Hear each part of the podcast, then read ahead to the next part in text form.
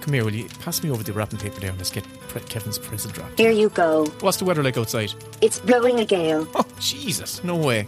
You'll, you'll never make it back in that weather. With the help of God. Oh, no, there he is now. Yeah, yeah, he's coming on two wheels. Oh, How are you, Kevin? yeah. I uh, I got to the uh, the pound shop and I'm after getting your present, so um, Oh, wow. I'm delighted with that. You paid for something out of your own pocket? No, well, I don't mind. Like the security never saw me. I was like I was in and out. Like the security never caught me. So I um, don't believe it. I thought so. Come here. I'm, ju- I'm well. I'm just getting ready for Christmas. I've got the dinner to put on. Podbot, Podbot's over there and is trying to keep the cat off the Christmas tree. Get down off the fucking tree. I spent ages putting that You down. never got rid of that cat come Halloween, so No one needs this many fucking cats. I need the company, so I kept the uh, the 16 cats and um, I'm sure that one is a panther. Jesus For fuck's sake. they're, they're great company. Like they're as long as as long as I don't disturb them, they're absolutely fine. Oh, Jesus. Give them some boiled ham to calm them down. Don't look in their direction. That's all I'll say to you. But uh, Will, listen, I never got to tell you. Yeah. I never got to tell you. When you What? fucked off at the end of the Muppets episode, I bumped the wheel. Yeah. And you know the wheel is God in this Yeah. pod booth. And up on the wheel Yeah. came Best Santa Claus scene, and I thought, well, shit, if, if we don't do it now, then we're going to have to delete it from the wheel, and we'll never get to do it. So, what do you want to do? It's Christmas. Banish best Santa Claus scene. We can't do that, Will. Beckett will We can't. it. Come on. Come on. This is my first Christmas. Is it always this shite? Podbot. This is Christmas, season of perpetual hope. Santa's coming to town. Ah! Oh my God! Christmas, the one night of the year when we all act a little nicer. And when Santa squeezes his fat white ass down that chimney tonight, he's gonna find the jolliest bunch of assholes this side of the nut house. You're goofy. Hello and welcome to the Best Bits, a movie podcast where once a year we pick our favorite scenes from randomly selected, weirdly Christmas themed films. this is your co-host Will, writer of three films plus a Christmas special, and I am joined once again by my co-host and writer of one and a bit films and three and a bit episodes of TV, Kevin. Hello, Kevin. Ho, Happy Christmas. Ho, ho, ho, ho, ho. There.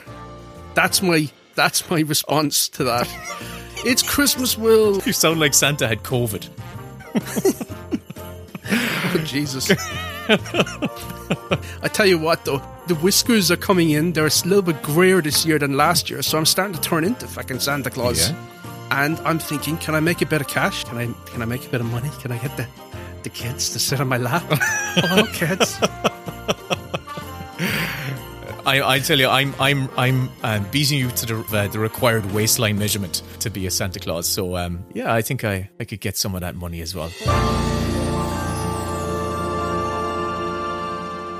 So come here to me. Tell me what the heck happened with this whole wheel spin business. What are we doing? I spun the wheel. Podbot Yeah. fucked off. I don't even think she told you, did she? No, She wouldn't, would she? No. She doesn't even want to be here anymore, I can tell. yeah, And um, well, it came up, and I thought, why don't we tackle best Santa Claus movies? right. And now I regret it, but Mm. I came to the conclusion quite quickly. I love Christmas movies. I really love them almost as much as I love the Christmas ads that are on telly, more than Christmas itself. But when it came to watching Christmas movies that are specifically about Santa Claus, I realized that all my favorite Christmas movies don't feature Santa in a prominent role. hmm So the the Home Alones, the the It's a Wonderful Life, the Ref. Not many people have seen the Ref with Denis Leary. It's brilliant. Watch that one. I haven't even heard Um. Gremlins. Yeah, well, it was called Hostile Hostages over here. Oh Denis yeah, I know that plays one. yeah, Yeah, he plays a he plays um, a house burglar on Christmas. It's so Right. much fun, and he takes a family hostage, uh, and I love it. But there's there's like dozens and dozens of Christmas movies that I love, but they don't feature Santa. So when I was specifically watching movies for Santa Claus, hmm mm, I was unsure, and I'm still unsure where I'm going to go with this pick now. yeah. What about you? I've dropped Man, it on you. You've listen, not had much time to do much research, Do but you know what's gas about this? Do you know what's absolutely gas about this? the pure coincidence of it is that this past week I had a weird compulsion to start watching films featuring Santa Claus. Isn't that mad? That is mad. Yeah, It's almost like we knew that we were going to be recording this episode since November. We knew it, was, it was in the ether. It's mad. Yeah, I, suppose if you listened to the actual episode, you probably knew then. if But I actually did any sort of listening or you know effort uh, in the making of and uh, uh, but listen, I, I I'm uh, in a similar boat to you in that. I yeah I love Christmas. I love Christmas. I think it is it is the the most magical time of the year. It's up there with Halloween. I think uh, it's actually edges out Halloween. Um, but I do love Halloween too. But um, Halloween But fu- 2, that's not a very good film. but come here to me. Finding, I'm I'm I'm the same boat as you. Finding a good film which features Santa Claus as a main character, or you know, even as a peripheral character, uh, you know, they're they're few and far between. Like you know, they're they're he's a difficult character to kind of pop into a film because he's so bloody powerful. He's basically Superman. Isn't he? He's like he's a god. Like you know, he's got these. wouldn't go that far. Uh, well, he's he's a god. Like he's got magical powers. He just does this amazing thing, and you know- um, once you put him into a story, he kind of overwhelms, almost overwhelms the story a bit. It's funny you say Superman though, because the guys that produced the original Superman films, the Salkinds, Yeah, they almost agreed with you, and they went off as a follow up to the Superman franchise and did Santa Claus the movie. yeah, The prophecy has come to pass that there would come to us a chosen one, and that he himself would be an artist and a skilled maker of toys. From this day on, now and forever, you will bring our gifts to all the children in all the world.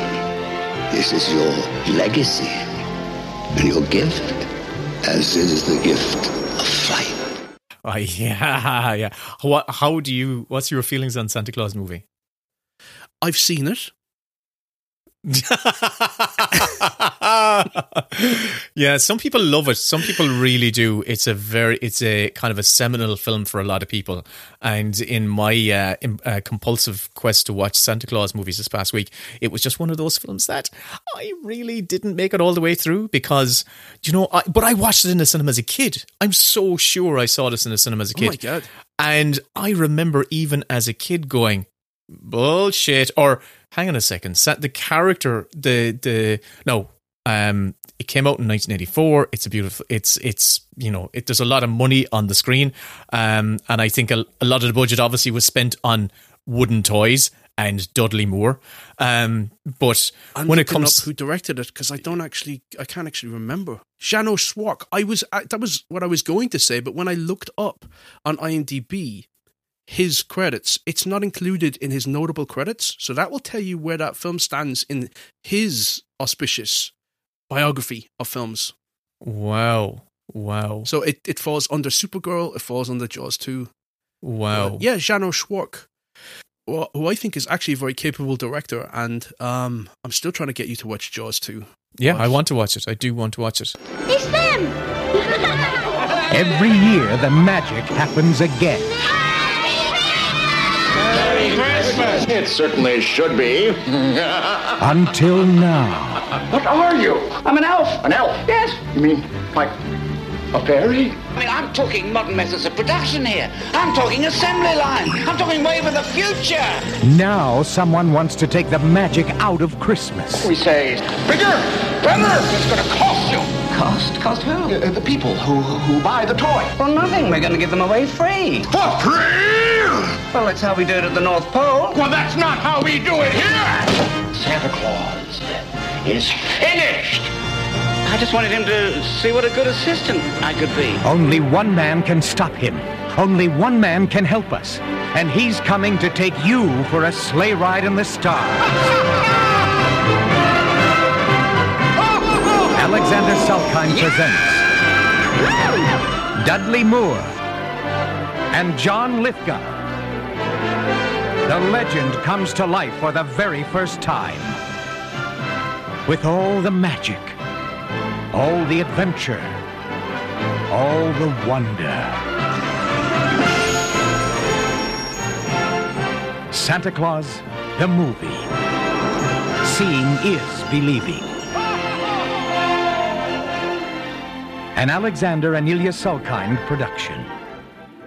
So, Kevin, you and me are sitting beside the log fire. Oh, it's very cozy. We've got hot chocolate and we've got the nice uh, fluffy slippers on. And Jesus, great. I think it's a health and safety issue having a log fire in a pot booth. but it's Christmas. Who cares? Well, I insisted. I insisted. Jesus Christ! Do you hear that? I do. That's coming from down the chimney. It is. Jesus, hold on. There's someone coming. Down, there's someone coming down the chimney. It's not a pigeon. Jesus, clear the clear the logs. Clear the Hot logs. Get the fire extinguisher. I'll get the shotgun. Oh my God! My God. Hello! Oh, oh, It's me, Helen O'Hara. Hello. Welcome to the pod booth. Take oh my a seat. God! It's not Santa. Wow, this was a very bad way to access the room. I'm covered in soot. Look at the state of the carpet. Helen, you should have just knocked on the front door. In retrospect, I realise that now. I was going for something seasonal, and it's hugely backfired on my charcoal suit. Welcome. Welcome to the show. Thank you. Yes, excited to be here. For our listeners, who we have with us is we have um, Empire Magazine's Helen O'Hara, uh, a writer and podcaster, basically film critic legend uh, Oh. eh, over the world, and a great champion of Irish films, uh, eh, you know, over there. So And an author because I am reading your book at the moment, Women versus Hollywood. You are. Oh, yeah. I am. And I have to say, I thought it might be a downer of a book because I thought, oh, we're going to learn about all the sort of Yeah. the, the hardships and the injustice that happened over the, the the last hundred and so years of, of the Hollywood system. And instead I found it really fascinating and exciting to learn about all these forgotten heroes essentially of cinema. And um and it's almost radicalizing me to the point where I'm like fuck the patriarchy because it is a brilliant brilliant book genuinely loving it so for anyone out there if you're looking for a stocking filler i recommend helen's women versus hollywood the, the book Aw, is brilliant.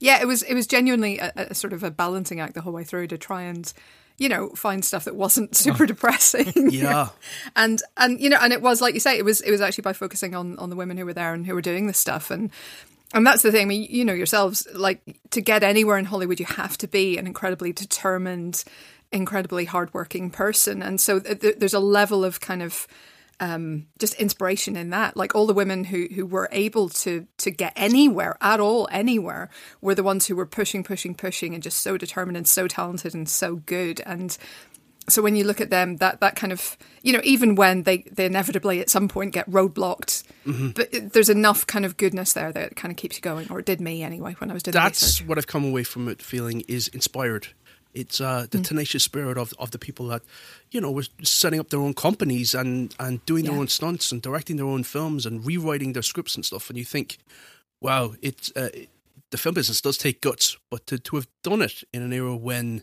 everything was against you these are the people i want to be learning about Yeah, absolutely. They're they're amazing. Uh, If you if you have if anybody out there has any time, go to like YouTube or something and put in the hazards of Helen or the exploits of Elaine or the perils of Pauline, and these were all like stunt serials in the 1910s with women basically jumping off trains and like climbing down rope ladders from balloons and stuff like that. It's amazing, absolutely amazing stuff. What I loved um, uh, was it the, the star of the Perils of Pauline, who is the famous damsel in distress that lies on the train tracks. Ah, no, that was Mabel Normand, the the great comedian.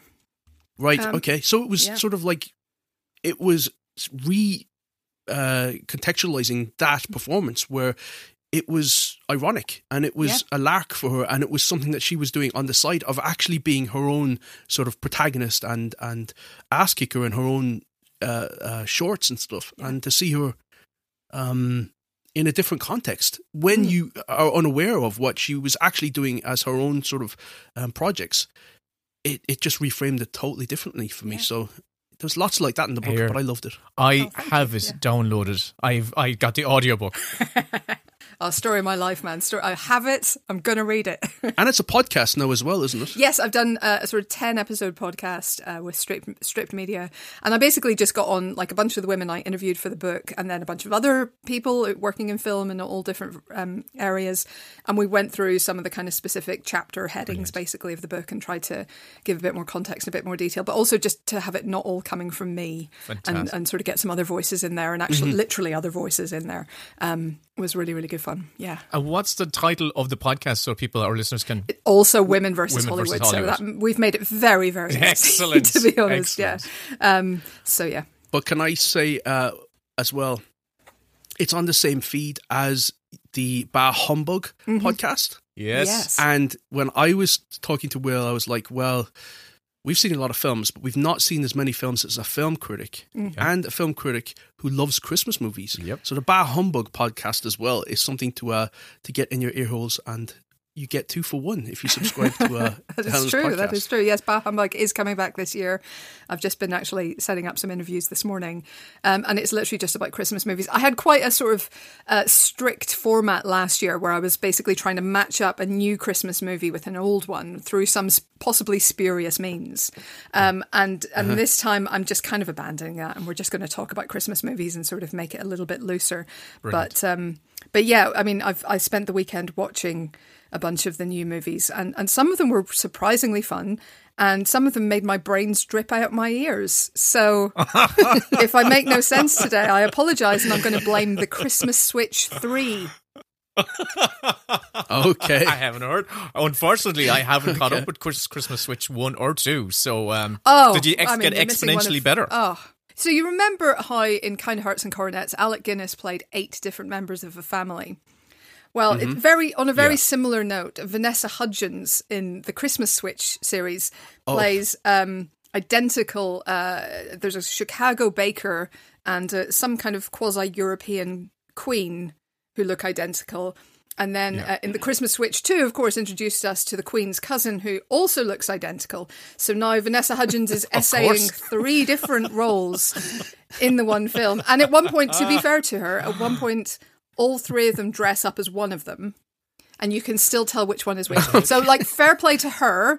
I think she does yeah. quite a good job. Yeah. I, I don't think quite so highly of the rest of the film. Right. Let's just put it that. Come here. It sounds like, well, actually, it sounds like one of those franchises in which I'm hoping it has the same legs as the Fast and the Furious franchise, where it goes right to 10. And we've yeah. got Vanessa Hudgens playing 10 Vanessa 10 Hudgens. different people. yeah. That would be that. That is the dream. Yeah. That's the dream. And come here, Helen. So, what myself and Kevin are tackling here today is um, we are trying to focus on best Santa Claus scenes, mm. right? And mm-hmm. we've all both gone down our own little rabbit holes of um, trying to figure out, maybe not yet, but we've uh, we're, we're trying to figure out our Santa, best Santa Claus scene. But seeing as you most certainly uh, have watched more Christmas films than we um, ever will, or maybe ever hope to watch. Um, I was wondering if we could uh, pick your brain and mm. um, get some of your picks for what sort of what. First of all, you know, what's a good Santa movie for one thing? What's a good Santa movie? Yeah, good Santa movie. Aren't well, that yeah. many. I personally there, think.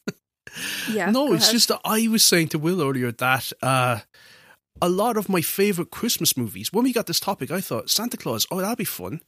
But then when I started to think about it, a lot of my favorite Christmas movies don't involve or include Santa Claus. And when we started to zero in on Santa Claus himself, there's there's a handful mm-hmm. maximum that I think are um, are worth recommending. The rest are a lot of cynical mm. dross. So I'm curious. I'm curious what you think. Yeah, I so I grew up on Santa Claus the movie. Mm-hmm. I'll, so I'll say that for a start. I'm going right. to declare an interest. Um, and my dad tells me, and I don't know how true this is, but my dad tells me that my you know my belief was beginning to beginning to go. Okay. And then I watched Santa Claus the movie, and I was like, yes, this all makes sense. Yep, on board. Absolutely buying into this. So, um, the power of so movies. I mean, credit where it's due. D- David Huddleston clearly that that is that is a great Santa to me. Um, and and I I would say Miracle on 34th Street is a brilliant Santa movie. Both versions. Okay. Edmund okay. Gwenn was was actually Oscar nominated. Yes. So like we have to, you know, give some props for that. But um but I love the Richard Attenborough Santa. I think he's lovely. I think he's gentle and, and well. not too creepy. He should be creepy somehow, but he's not. He's he's super good. Didn't he play a serial killer or something? Uh, Richard Attenborough. Yeah. Was 10 it Rillington- Brighton Rock? No, it was ten, it was uh, uh, ten Rillington Place. Or Oh yes, of course. Sorry, yes, I'm Yeah. getting those mixed up. So if you've got that in your head, I am going to. I hate to be the party pooper, right? Oh, no. I Are you gonna hate poop the party? But? I'm not going to go. I want to. Do you want to go too um, heavy on it, but um, and it's in regards to the '94 American 34, the American 34th Street, because over the last week I watched um, the original, and Mm-hmm. I thought it was so sweet and charming, and I think it's it's now become you know it has it's a must watch every year for Christmas for me now. And the following night, I said I was going to watch the the re- the remake, the '94 remake, and it opened great. I went, "Oh, this is so cozy and Christmassy and fun," and then it went further into the film, and I went, "Hang on a second, where's where's the janitor? Hold on a second, where's the lovely interactions between you know did monkey stuff and even the whole? I just the relationship between um the two adult leads. I just it just it, it was more about commercialism for me." Than the original was. What about And the really- moment though lost me. where It Richard lost me. Attenborough uh, does sign language for the, the, the deaf girl? Oh, that's Yeah. gorgeous. That's That's the best in the moment. original. Yeah. Oh no. Well, we- we'll get to that, Kevin. We'll get to that scene later on. We'll get to that scene later on. But I don't want to, Helen. It's all about your picks right now. So Oh, please know. continue. Um, well, yeah, th- those are some of my big big ones. I think uh, Ed Asner makes a very good Santa Claus in Yeah.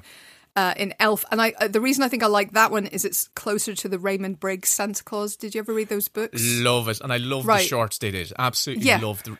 Beautiful. Absolutely beautiful. Because because the Ed Asner Santa Claus, you have that sense of kind of weariness and just wants to put his feet up and have a rest. Yeah. And sort of, oh God, now I've got to deal with this drama. Okay, let's do this then, and then we can get back to toy making or whatever. I suppose. you know, there's just that. Yeah. That's the same sense as in the Raymond Briggs Santa. This is a job that he has to do. Yeah. All right, it's time to muck out the reindeer and get them ready, and like you know, and Yeah, and, yeah. and I, I quite like that world weariness. I think it's really fun. Santa! Back off, Slick. Scare the deer. Buddy, is that you? Are you okay? Boy, am I glad to see you. The clausometer suddenly just dropped down to zero. There's just no Christmas spirit anymore. The, the strain was too much. The engine broke free of her mounts.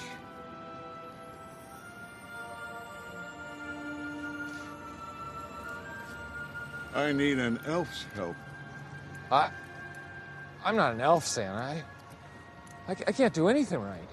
Buddy, you're more of an elf than anyone I ever met. And the only one who I would want working on my sleigh tonight. Really? Really? Will you fix it for me, buddy? I'll try. Papa taught me how. You gotta find it first. It dropped off the sleigh back over there a ways. The engine. The engine. Go, buddy. Go, Mr. Elf! That tone of Santa, I love that vibe of Santa hmm. because it's pretty much every dad out there. It's Yes. kind of like you know they still love you, but it's just like they're going to be grumpy. And but mm-hmm. it's like it's not a it's not a mean grumpiness. It's just a kind of like I'm exhausted and tired. And kids, will you stop climbing on me? I just want to relax. And I just love the um the what's the you know Santa doesn't go to the North Pole. He his house is Raymond Briggs's house growing up. You know, it's always his house growing up, and he lives somewhere in a you know in a suburb in England, Yeah. and uh, you know it's just wonderful. It really They're is so good. Yeah, if anybody out there hasn't read those books, uh, it's super super good. The father, even the Father Christmas goes on holiday is gorgeous. Yeah, You just mentioned England, and I was wondering what you think of my take in that Santa Claus isn't American. And whenever I hear an American accent with Santa Mm. Claus, I think Mm-hmm. it doesn't feel right. It it sort of suits him more to have um, a British accent. I, th- I think that's probably fair, and I'm I'm here for look. I'm here for you know even slightly more authentic kind of Laplander accents or sort of you know vaguely Scandinavian accents, Yeah. of course. But yeah, something old worldy does seem right for Yeah. Santa. I mean, maybe though, if we're getting into the sort of Richard Attenborough stuff, you know, maybe he should be able to speak to everyone in their own language and also maybe their own accents. But I will say that stuff like the Santa Claus with an E um, always Oh, yeah. was a little bit too American. I think there is such a thing. And and while I appreciate the extreme hotness of the Kurt Russell Santa Claus, yeah. um, I mean, genuinely, that that's not how you're supposed to feel about Santa Claus. But like the hair, is it's magnificent. I can't I can't deny it. Uh, I you know it, it's he. It's a very different character. Let's just put it at that. That is Yeah. not my And Mrs. Claus with Goldie Claus. Hawn also like Yeah. exceedingly attractive for Mrs. Claus. He sees you when you're sleeping. He knows when you're awake. He knows if you've been bad or good. Stop. Kids aren't stupid. They know how it works. Sorry, Santa. I'm Cupid! I'm coming! Teddy, check it out. Give me the camera. It's Santa Claus. Live and in person.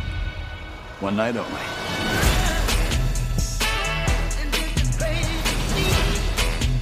You don't look like Santa Claus. Well, billboards add 80 pounds. Christmas is in trouble. Imagine if we all worked together. I have seen a lot of strange things, but this. Wait till you see what happens next.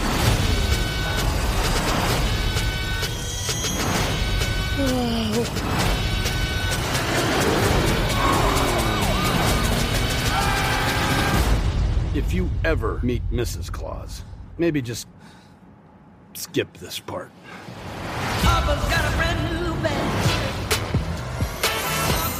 You know, fair play. They've both done well. Yeah. I saw Kurt Russell uh, cut a fantastic Santa Claus. I like that beard. And one of the things that I find is a, a necessary component of, of uh, capturing a good Santa Claus in a film is the casting.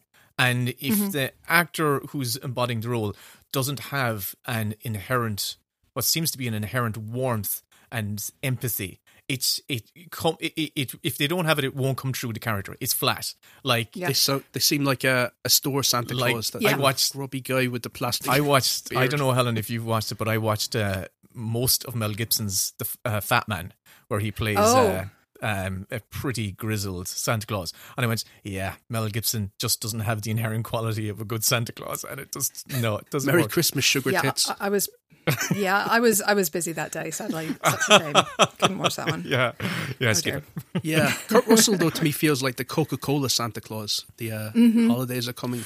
Well, Edmund, the Coca Cola Santa Claus is very much modelled on Edmund Gwenn from the Mm. the original American Thirty Fourth Street. There's like you know, they're he, you know, they're very, very they visually look so similar. Yeah, Right? and, but I think you're right. There's something about the beard. I think it's the curls of the beard, the very Yeah. neat curls that, that Kurt Russell has that make him look illustrative. That's Yeah. a good term for it. Does that yeah. make sense? Yeah. Yeah, but he but he's too handsome. I was going to say you were mentioning about cantankerous Santa Clauses, Mm. and I just watched Klaus on Netflix, the uh, the animated Right, film yeah, from two yeah. years ago, with. J.K. Simmons, like the ultimate cantankerous Mm. performer, and uh, that's a lovely portrayal of Santa Claus as well. It, it is a lovely. He is lovely. I don't love the film. There was a, a very scathing review at the time which pointed out that it's it's kind of an irredeemable hero who learns kind of nothing uh, and doesn't really become a better person, particularly during the whole course of the film. Um, but uh, but he, I think, is great, and he is a very cool looking Santa Claus and very well designed. I mean, it's it's weird to me that some of the animated Santa Clauses are not as are not better looking uh, weirdly like you look at something like the nightmare before christmas absolutely magnificent film love it to death Mhm. But sandy claus is just weird looking and i feel like the contrast with halloween town would actually be better if he was a more conventional looking santa Yeah. claus Yeah, rosy cheeked His Santa. design is yeah, he's got that uh, Hen- Very boxy. Yeah, yeah, Henry Selick design. Even his eyes Mm. come come to a point, you know, the kind of the, the, the corners of his eyes, and they point upwards, which is more like a, a Mm. cat or something like that. Yeah, he's yeah, yeah. You're right. He should be rounder. Santa's rounder. Mm. That's a very good point. That's really interesting. And if you've watched the uh, the 1970 Fred Astaire uh, marionette, well, they're not marionettes, they're sort of stop motion puppets. Uh, Santa Claus is coming to town. Then Santa Mm. Claus is actually ginger.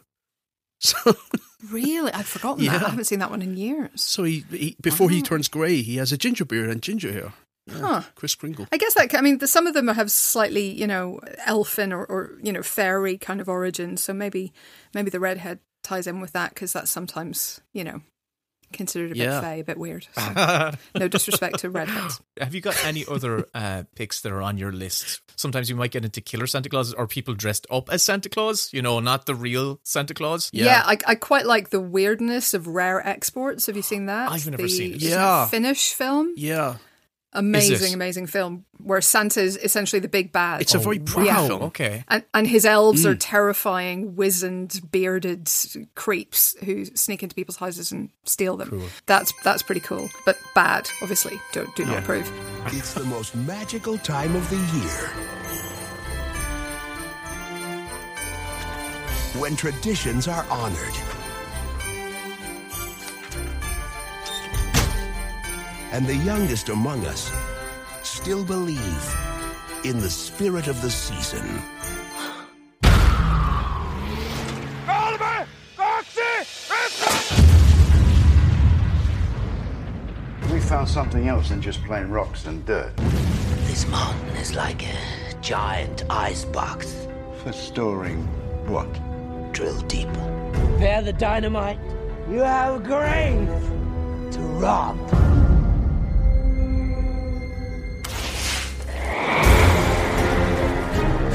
He sees you when you're sleeping. He knows when you're awake. He knows if you've been bad or good. And he doesn't give up.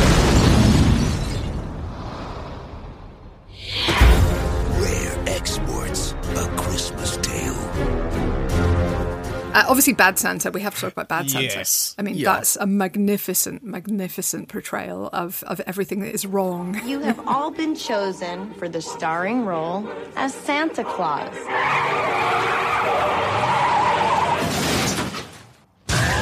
Damn it!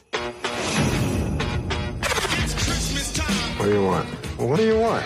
What are you doing?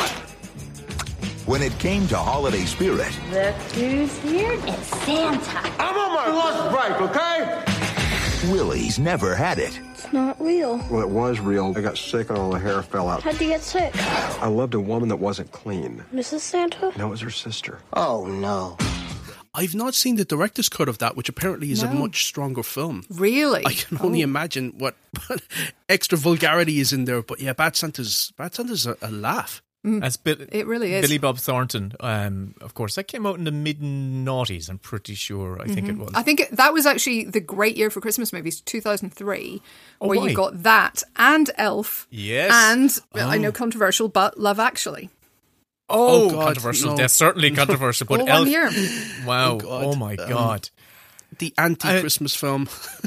But but it's a but it's a for some people it's it's you know the, the you know the star in their Christmas tree. Yeah. Well, I think th- there's this weird thing, isn't there? There are people who will swear to you up and down that they don't like Christmas movies. So the only one, th- these are the guys who act like not just Die Hard is a Christmas movie. Fine, I don't care. Yes, Die Hard's a Christmas movie. Great. It is. Um, but th- they act like they've got something over on somebody by by saying that. They act like they've they've discovered something by saying that. They're like. Haha, I have fooled you because Die Hard is a Christmas movie, so I'm allowed to watch Die Hard. Like, nobody's stopping you from watching Die Hard, dude. Jesus. Yeah. Chill. So, um, anyway. also, if Die and- Hard was a real Christmas movie, you wouldn't be watching it in July. Exactly. I mean, well, the the argument is Die Hard is just transcends Christmas, but is also a Christmas Yeah. movie. Which, I, look, I'm not going to argue with because Die Hard is Die Hard, and that's fine. Um, but but I think Bad Santa a little bit, you know, belongs to that same category. It's like, ha ha, I have fooled you. I have got one over on Christmas. I'm watching Bad Santa. Boom. and look, I love it. Bah I think it's a great film. But just get over yourselves, guys. Like, allow yourselves to be non-cynical once in a while. It really Yes. won't kill you. I promise. Yeah. So yeah, so so I love Bad Santa. I do have a little bit of a problem with Bad Santa fact. this holiday season, the naughtiest guy in town just might discover He's a really sweet kid, isn't he? Yeah, I guess so. how to be nice. Good night, Santa. Good night, Mrs. Santa's sister. Billy Bob Thornton, So do you like kids? What do you think? I'm some kind of pervert or something? I just mean because you're Santa Claus. Hmm. Bad Santa. I beat up some kids today, but it's for a purpose. Made me feel good about myself. You need many years of therapy. As you were just describing it, I didn't realize it had a kind of a following. I know there was a sequel, which um, which I haven't seen, Mm. but um, I wasn't aware Is it there? kind of had a, a following. Oh, there was yeah, Bad Santa Two came out in the last five years, I'm sure. It's it's okay. It's Okay. alright. It's like, uh, did you know that there's a sequel to um, Santa Baby, the song No, Santa Baby by Eartha Kitt? Yeah, there was. I think it's called This Year's Santa Baby. It's it's not as good, and similarly, Bad Santa Two, not as good. Did you know there's a film called Santa Baby with Jenny McCarthy as the daughter of Santa Claus? She had the secret to success. The new paradigm is destination shopping. Congratulations. You're just amazing. I don't deserve you. But her life My dad, he had a heart attack. is about to change. There's something that um you need to know about my family. Your dad is Santa Claus? This is serious. Who's gonna deliver the presents? You have a suggestion? Me. No. Santa Baby. Oh yes, there's a whole subgenre of films on like the Hallmark and the Lifetime channels and things like that, where a member of Santa's family comes to town and has to restore the true meaning of Christmas to a usually grief-stricken or otherwise, you know, put upon family or shop owner or whoever. Yeah. And convince them of the true meaning of blah blah blah in time for Christmas Eve, blah blah blah, or they won't be allowed to go back to the North Pole and, and inherit the whatever. Um, Yeah. It's it's one of the, the three main Christmas plots. Um, the other two, of course, are um, a retelling of a Christmas Carol, Mm-hmm. and um, the big city person goes to small town and also learns true meaning of, etc. That's probably Yeah. most of the Hallmark films are, are Almost are all, the, yeah. are the third. Yeah, yeah, yeah, yeah. Well, uh, I know that in fairness, that even the Hallmark and Lifetime channels do vary between those three. There are a lot of members of Santa's family. Steve Guttenberg has a whole mini franchise where he plays Santa's son, who's taking No. over the business. Yeah, yeah, yeah, and he has to find seriously. What's it? What, what's it called? Uh, I think he has to find a wife for Christmas. Look, I can't remember the names of any of these Right. because they're, they're all the same names. Let me guess. You came to get away from the breakneck pace of your life as an executive in the city. No. I um Got fired? No. Widowed? No. Runaway bride? No. You inherited a bookstore here in town? You're a single mom whose husband ditched out on the family, and now you're here to meet up with a single dad whose wife ditched out on his family so you can blend both families together by Christmas? You came to run a Christmas children's chorus and find your own voice in the process? You have amnesia, wandered into town by accident, and won't remember your identity till Christmas morning? Your boyfriend is here for the winter, but he's secretly a prince of a small Slavic nation. You're here to track down the owner of a locket you found hidden away in a Christmas ornament. That's locked inside a music box. That's been hidden away in your attic for 40 years? No. Oh, well, that only leaves one thing. You're being stalked by your ruggedly handsome ex-husband. But that's pretty rare for this time of year. Uh, it's it's actually I mean it's really exciting when you actually find one of these films that isn't one of those three basic plots or at least does one of those basic plots well so like there are a few variations now that have tried doing Groundhog Day for Christmas. So it's Oh, like God. it's Christmas Eve and they live it over and over and over again until they basically get it right. And Right. then they're allowed Christmas. Uh, I thought that one was, was a clever idea. It wasn't brilliantly done in the first instance I saw it, but it's. Do you remember? it's, you know. um, it's not a very good film, but Christmas with the Cranks, where Yeah. they Oh, yeah? decided to uh, skip Christmas for that Mhm. year, and I thought, oh, I'm I'm loving this because it's like you they're going to zero in on what really makes up Christmas if you get rid of all the commercialism and all of the sort of Mm-hmm. the pressure to sort of keep up with the Joneses, and then they did a 180 about two thirds of the way through the film, and they doubled down on everything that they were giving up. And I thought, oh, you just you just basically have shat in the cornflakes. This seems very unorthodox. You had a great concept, and you've now backtracked, and the film just felt a bit icky by the end. Yeah, I've I've tried that a couple of times because I kept feeling like maybe I was maybe I was harsh on it first time, and maybe it's actually really good. But that's my problem with it as well. I just don't think that the, that works uh, as a, Yeah. as a as a setup. Um, and I would have preferred it if they just kind of stuck with it. I tell you what, another you know bugbear of mine watching a lot of these films is um, I realize that a lot of these films are made on a budget, especially the kind of lifetime Hallmark, you know, true Christmas ones. All those they're they're made for about fifty p And about ten days. in about 10 days yes but i still feel like they could spend just just like a little bit more on the christmas decorations because Really? you get you get these films where they they literally are are set in a castle and there's like a prince or something and i'm looking at the decorations going i mean that's a value pack bought for a tenner for a hundred. You know that's not that I, w- you would not s- But no prince in the world, I don't care how impoverished, would be caught dead with that stuff on their tree. I can just Um, I can visualize some runner coming out of the two Yeah, euro exactly. shop or Yeah, the pound shop. I shop. swear to God. just bags and bags of the stuff. Whenever I see that stuff now, I just think of when I was a production assistant and having to take down all that stuff at the end of Oh, the day at like two in the morning. And Yeah. You're still there putting everything away and moving on to the next setup. And oh, God. I mean, look, I, I get that it's difficult, but at the same time, there was there was one film which is about a a Christmas decorator. That's her literal job. She decorates Yeah. people's houses for the holidays, and um and they have a whole scene where they go to She's cut busy down. one month of the year. Well, she does other holidays as well. so much yes. money. Takes the It's rest of the year like- off. It's kind of like Holiday Inn, except on a much lower budget. Anyway, but she um she goes with the guy to cut down a Christmas tree for his house, right? And they have this whole adventure on the tree farm. This is a very common thing in all of those Lifetime movies. And and then they bring the tree back to the house, and it is patently false. It is absolutely a fake tree. Is it metallic? like, Dude, it's a short shoot. Could you not order Uh. the tree and keep it alive for one week? Come on. what I do like about those Hallmark ones is that everybody in the film, including the extras, is either wearing red or green. Yes, It's like yes, they're all in Star Trek uniforms where nobody's wearing any other color. It's always Yeah, but red, none of the red shirts die. Yeah. Yeah. So, if I were to pin you down Mhm. uh, and say uh, and ask for your best Santa movie or best Santa scene, if you get well, I'm, I'll take best Santa movie.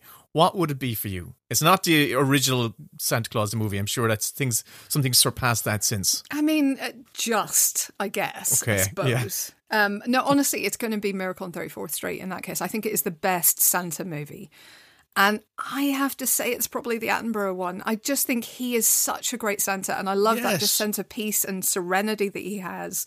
And I think the courtroom scene is better than that one than the other one. So that courtroom scene, I think, Ah, is great. okay.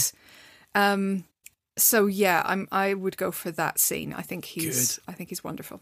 I've been Wonderful. having this conversation with Will off mic where I was defending the remake, and Will, I'm sure you're going to uh, illuminate your thoughts on it later on, but later on. But uh, Mm. listen, I'm editing this, so I'm just going to put in all sorts of crazy sound effects. I'm just, instead of having Richard Attenborough, I'm going to put get cut in clips of him being a serial killer. This doesn't sound Christmassy at all. You're a very good Santa Claus. As long as nobody goes telling tales out at school. That's good. But no, listen, I'm so glad there's an advocate for it because I kind of feel I was being a bit of a Grinch in my own head, going, "Why am I being so mean to this in my head?" It's because the proximity of having watched the other one uh, Mm. right before it. I went, I just so fell in love with the original that uh, I, I just, you know, my, um, I suppose it grinded Um, my gears a bit. It might be my generation because I did watch the 94 one first and only watched the 47 one afterwards. So so Oh, there may be an element of that uh, going on. But I just think he's a great Santa. And I think Mara Wilson, is. his relationship with her is superb. I think she's wonderful. oh, she it. was such a she was such a special little child actress. Mm. She just conveyed that sort of like awe. Oh, it was lovely. But I saw that when I was 13 in the cinema, and I came out of it privately thinking, do you know what? Maybe Santa is real. I'm just wanting to hold on to it just a little bit longer and He not is. admit. I Obviously. believe He is like, What do yeah, yeah, he is. How do you Yeah, think yeah. I got down the chimney? I just like Yeah. called him for a lift. yeah. Some of that pixie dust. oh, well. Helen O'Hara. Well, listen, Helen, you don't have to, to leave through the chimney. We're, we're, we're going to open the door for you, and you can get on with your Christmas shopping. Well, actually, Podbad, will you open the door there for Helen? Ellen, if you want, you can take a few cats with you on the way out. oh, thanks. But before we let you go, Helen, where Mm. can people find you, and what do you want people to uh, to check out? Oh yes, gosh. Um, so lots of things. So my Christmas movies podcast, Bah Humbug, will be up uh, soon. As soon as I get some episodes recorded, uh, that's going to happen. Uh, and Yeah. then, and then that will will, as you said, be on the same feed as the Women versus Hollywood podcast. Uh, the book is already up for sale in all bookshops. I think basically in, in the UK and Ireland. Uh, I think it's out in. It was due to be out in the US and Canada already, but then there were Brexit problems because Brexit is stupid. Um, and then I'm on the Empire podcast every week uh, and uh, on Twitter at Helen L. O'Hara. So yeah, come say hello. Ellen, you're my favorite contributor on the Empire podcast, without Oh, question. you. And and I am still a subscriber. I've I've purchased every Empire magazine from October since October 1993. Wow, Yeah. that's more than I have, I think. Yeah, well done. Yeah, yeah, but my parents threw out about maybe one or two years. Oh, yeah. Um, but um, but yeah, I still have it. Thank you so much, Helen, for coming along Pleasure. and sharing your thoughts on uh, Santa Claus movies. Um, you were so much more erudite and uh, knowledgeable than we'll ever be. Um, so yeah, you've just given us a bit of class in this festive Oh. season. It's only because I've it's only because I've sat through quite a lot of brain meltingly bad Christmas movies to be here. So Fair thank you to for acknowledging that. Well, you opened the door there for Hannah, and you know what? Give her, you know, uh, give her a hot toddy on the way Oh. out, so that she's, you know, it's cold out there. Surprisingly, the snow is falling in our little neck of the woods as well. So, uh, take, there's an extra, there's an extra, take an extra Mm. hat and uh, pair of gloves. And thanks a million, Helen. Take care, Helen. Cheers. Merry Christmas. That was nice. A bit of class in this hovel. Fair play to Helen for dropping by. Jeez, that was mighty. Ah, and that's my present for you, Will. no, it's not. No. Well- Oh, no, that was brilliant. I really am glad that we got Helen on because she covered a lot of ground there. Yeah. Do you know uh, St. Nicholas is its own sp- specific version of Santa Claus in the Netherlands and Belgium? And I was Ah. watching a film for this topic called Sint.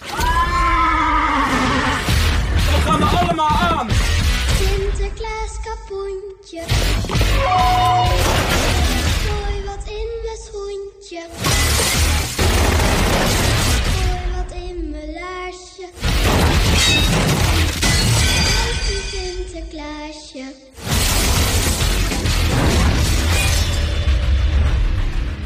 which was uh, directed by Dick Maas. Okay. And he's sort of done a lot of um, genre films in the Netherlands. And uh, I was talking to a friend of mine who's from Belgium, and I was asking him, had he seen this film? And he Mhm. went into the, the sort of the tradition of Sint in Belgium, where he's separate to Santa Claus. They've got their own Santa Claus. They've got Santa Claus, but they've also got St. Nicholas, who Ah. you know, Santa Claus comes from the North Pole, but Saint Nicholas comes from Spain, and he comes with, uh, he comes on a ship with, and this is where it gets tricky uh, at the moment with the, the cultural climate and um, sort of getting rid of a lot of the, the sort of the racist colonial sort of hangovers Right. uh, with that character specifically because he would come over from Spain with slaves. He'd Oh, have these wow. black um, African slaves, and they would be part of his raiding party that would go around to different towns and go down the chimneys and uh, do all the sort of the bidding for Saint Nicholas. And currently, they're trying to get rid of that colonial racist history and sort of say that St. Nicholas's raiding party are actually people who are white, but they're covered in soot. So that's why they look um, black. Wow. so they're putting him in blackface. But yeah, they have their own version of uh, Santa Claus called Sint. I watched that movie. It is one of those sort of uh, the third category of Santa movies where it is Santa is a killer, and um, it's a very stylish film. It's a very uh, uh, grubby film. Mhm. It's it's if you watch the trailer, Mhm. you've seen all the best parts of the movie in the trailer. Okay. So it's one of those films to uh, to sit down and and uh, watch the trailer too, and not watch the film. But just as you were saying that stuff about Saint Nicholas, I thought, oh, I should probably mention that. Oh, that's cool. I never knew that. I never knew that. Um, you know, there was one thing we didn't kind of Complicated cover. history. There, there was one that kind of um, well, we kind of did touch on it a little bit with Bad Santa, but there's a whole lot of films that have really uh, good films that have good scenes with fake Santas, like um, people dressed up as characters dressed up as Santas, and those type of stories. You know, when you have a human dressed up as Santa, the the most entertaining way to to to, to I suppose depict that is having a very flawed human be- human being being Santa Claus, a la Bad Yeah. Santa. But I've Yeah. got a pick that I rewatched over the weekend, and I actually hadn't seen it in a long time. A classic comedy from uh, 1984, uh, directed by John Landis. I'm pretty sure. Trading Ah, Places. Yes. Sorry about that, man. This is help. I don't want your bag, man. He's getting away! I'll bet that that man could run our company as well as Winthorpe. This is outrageous. I haven't done anything wrong. I'm not a thief. We want to help you, Mr. Valentine, with a home of your own And that was a fake, right? We paid $35,000 for it. An employment with our company. What's going to happen to me? I'm gonna regret this, but get in. Champagne for everybody. You are making a career decision here. This man is physically threatening me. He's being driven around in my car. He could be living in my house. Hey, hey, hey, hey, hey! Have you people ever heard of toasters? Remember that A one? classic. It is. I do. It is class, and That's almost like combining the a Christmas Carol with a Santa Claus sort of uh, Yeah. overlap yeah, because it is about um, immoral people learning they're being humbled hmm and they're seeing the error of their ways and they come good just in time for Christmas. So, for those of you who don't know, and I, I stand corrected, it actually came out in 1983. Um, it's Trading Places. It stars uh, uh, Dan Aykroyd, uh, Eddie Murphy, and Jamie Lee Curtis. And for, I'm sure everyone listening knows the plot, but basically, it's about a snobbish investor and a wily street con artist. The investor is Dan Aykroyd, and the street con artist is Eddie Murphy. And they find that their positions are reversed as part of a bet by two callous millionaires. Kind of, um, they're like, uh, what's those, Statler and Waldorf, uh, you know, from Yes. the, the Muppet Show. And um, honestly, it's funny. It's it's actually well shot. Uh, the score is was done by Elmer Bernstein. And re-listening to it, I went, "Oh, it was such a joy to listen." It's to in that Ghostbusters era. But there's a scene in that in which we have Dan Aykroyd. So basically, Dan Aykroyd has gone down on his luck, and Eddie Murphy has gone this is, is now slotted into his role. Uh, not only is living in his house, he has his job. It's completely preposterous the setup, but it's very entertaining because of the performances. But what happens is, is uh, after Dan Aykroyd, Dan Aykroyd has been taken in by Jamie Lee Curtis, who's a prostitute with a heart of gold, and what a hooker with a heart of gold. yeah. And what uh, Dan Aykroyd is just really lost it because he's seen his fiance go, he's lost all his family, like he's lost everything. And he finally cracks. And what he does is he goes on Christmas Eve, he goes to his old office's Christmas party dressed as Santa Claus. And he is dirty and grimy looking. And he's going there. And it's just brilliant because it's very visceral in that he's going, he's going along this buffet of food and he's stuffing his pockets, his Santa pockets, with cuts of meat, and he stuffs a salmon down his top, and and he's just and he's drunk. We've all been there. Been there. He goes into Eddie Murphy's office and he he he plants a load of drugs and everything inside in his desk. And Eddie Murphy comes in and he's like, "What are you doing?" He's like going, and he calls in his boss. And he says, "Look, look, look! He's he's he's a he's a drug addict and he's a, he's a pusher, and you know you'll fire him straight Yeah. away." Just what do you think you're doing? Randolph, Mortimer, come in here quickly. I finally caught him. Who are you? I've caught him red-handed. Winthorpe, is that you? I'm making a citizen's arrest. This man is a drug dealer. Look, look here in his office drawer. He's got all the bad drugs here. Marijuana joints, pills, Quaalude, Valium, yellow ones, red ones, cocaine grinder, drug needles. He's the pusher, not me. Really, I just came in and caught this man planting this stuff in my desk. It's obviously some primitive attempt to try to frame me. Frame you. Boy, if that isn't the pot calling the kettle black. This man's obviously a lunatic. I'm calling security. Put that phone down. Hello, security. Merry Christmas.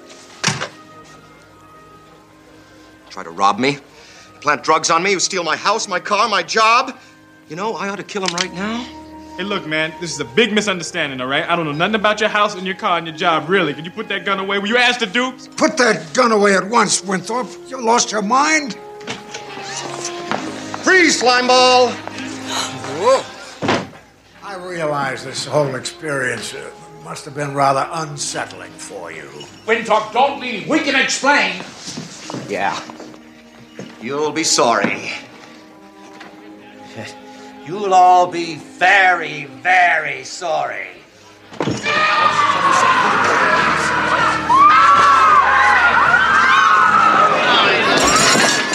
But he ends up taking a bus back to uh, Jamie Lee Curtis's apartment, and on the bus, it's brilliant.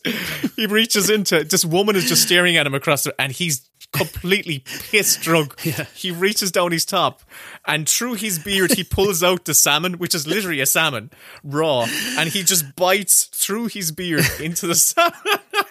he's biting more than beard, beard than salmon, and he pulls it away, and it's disgusting. And when he gets out of the bus, he's just on, he's standing on the side of the street.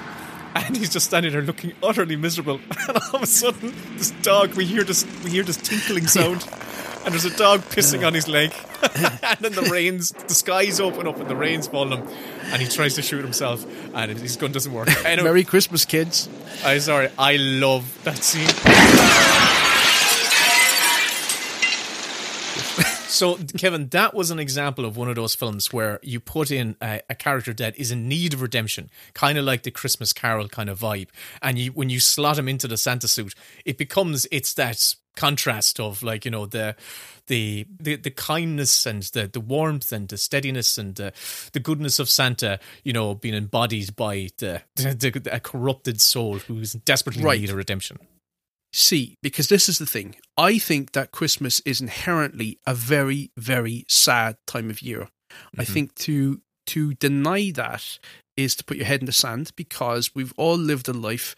We've all lost people that aren't around uh, at Christmas time. Whether it's you're missing your grandparents, whether you're missing uh, just you've lost touch with people or anything. But Christmas is a time when it is so heavily focused on family and time passes and you lose people.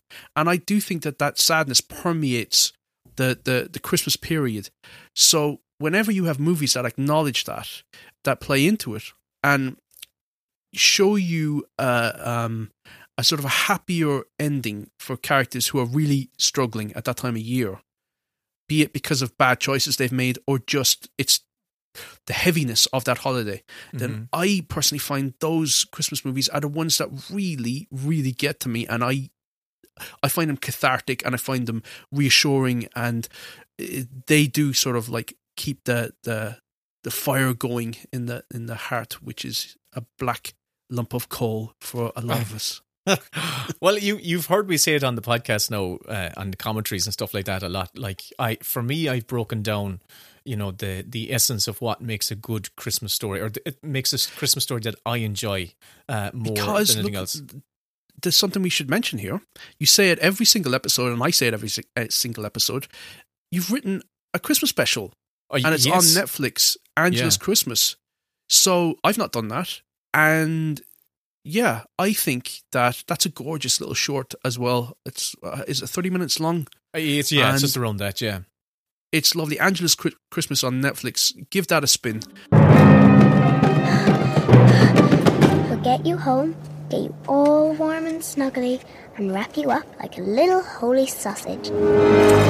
What's that? Uh, that's the baby Jesus from the church. He's supposed to be sleeping in his crib.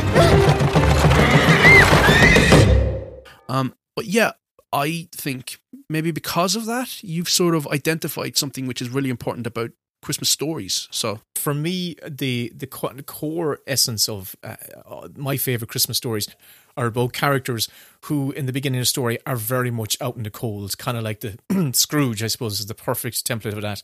Um, Mm. And the the journey that they go on, we- you have to feel the cold. This is the important thing. is You're talking about the darkness.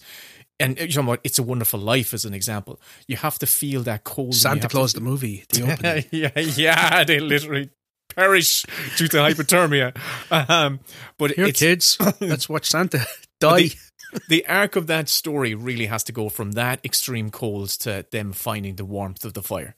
Like they have to go and find that familial, whether it be you know just, just whether it be you know a family or friends, whatever it is. But they have to go and find that, find a way back into a community. You gotta put a little love in your heart. There you go. Scrooge's a perfect example of that.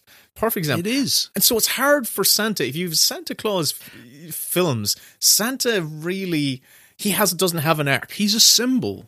He's a symbol Yeah. that represents the spirit of Christmas, and to try and break him down into reactions to that symbol or uh, making him into a fallible person, I think it's um, you know, with an with his own arc and what have you. I think it's it's a difficult thing. And as I said, when we when I said let's do Santa Claus scenes for Santa Claus movies, I thought, mm-hmm. oh yeah, fun. Let's dive into all these classic, cracking films. And I struggled with it. I really did. Right. What way? Why did you str- Why did you struggle? because I didn't like the takes on Santa Claus. And I thought that a lot of them were very cynical and plastic, and the spirit of the movies just felt more maudlin and mm-hmm. schmaltzy than it did sentimental and affecting. And it is like, it is. A Christmas Carol is such a great Christmas story, and it, it it's because of the arc of Ebenezer Scrooge. Mhm. And Santa Claus doesn't have that. So again, as I was saying to Helen and stuff, it becomes about him having um, problems with his job, or sort of Yeah. the, the the difficulties of, of carrying out his role as Santa Claus. hmm So There's a couple. There's a couple. magical origins- Santa. I don't really vibe with. No, I know that Helen mentioned Klaus, and I actually, and she was said uh, she was kind of a little bit, uh, you know, wishy washy, and I actually really liked uh, Klaus. I thought it was. I did as well. I didn't like a lot of the needle drops in that film. Yeah, it Some of fe- them are a that bit- feels like it was something that you know it was a low budget film, and it felt like something that was put in. Uh, you know, the so- animation of that. The animation, it's a gorgeous type of uh, movie. For those of you who don't know, Klaus is a recent. It was, I'm pretty sure, it was nominated for. Is it um, Klaus or Claus? It's C- uh, K L A U S, and I think in the film they call him Klaus. I think they do actually. Oh, okay. J.K. He's Simmons plays Klaus. Santa. Yeah, um, but in the film we actually never see Santa, you know, as himself, and it's basically really the story is about a postman. It's set in the North Scandinavia, and this postman called Jesper, who's a really he's he's basically the worst. Jason Schwartzman. Yeah, he's the worst postman in the basically the post the postal academy, and he's sent to a small village where the grumpy inhabitants barely exchange words, and they're basically at war with each other. So Jesper, the postman, is about to give up and abandon his duty as uh, as a postman when he meets a local teacher and and Klaus. Rashida Jones from uh, Parks and Recreation. Ah, But uh, yeah, but he has to learn. He has to learn those messages through the postman. And the message of that film, and what I liked about it, which um, I know that, that Helen had issues with it, but I liked that it's about Yes. kindness, and it's about it's as the the character of uh, Jasper says, a true selfless act sparks another, and that unites the whole town. Where this these warring factions, these different clans. John Cusack plays one of the, the clan members who are always fighting. This kindness that that starts from Jesper wanting to deliver post segues into wanting to deliver joy to the different families, and it, the whole town is transformed, and it becomes this this lovely sort of uh, affirming story of the true spirit of Christmas, which even Klaus, who becomes Santa Claus, learns because we meet him and he's a widower and uh, he's quite a, a sullen. He's like Shrek almost. He just wants to be left alone in Yeah. a shack, and he comes to uh, to see what his true calling can be before he perishes. Honestly, becomes the spectral force of Santa Claus. If anyone has kids out there and they're looking for something to watch and they haven't seen Klaus, uh, it's on Netflix. Uh, put it on. It is a joy, beautifully animated, and it is one of the best depictions of. It's it's basically Santa Begins, like the you know he's. It's a good solid origin story.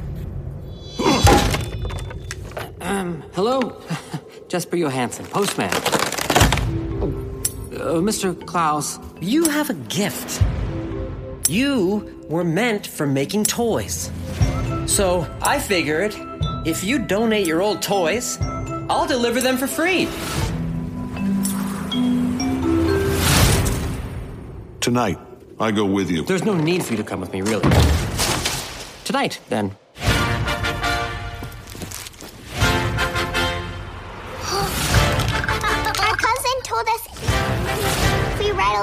Mr. Klaus, he'll make us a toy. Dear Mr. Klaus. Dear Mr. Klaus. Shall we then? Yep. Mr. Klaus is the coolest. Klaus? What about me? Ow!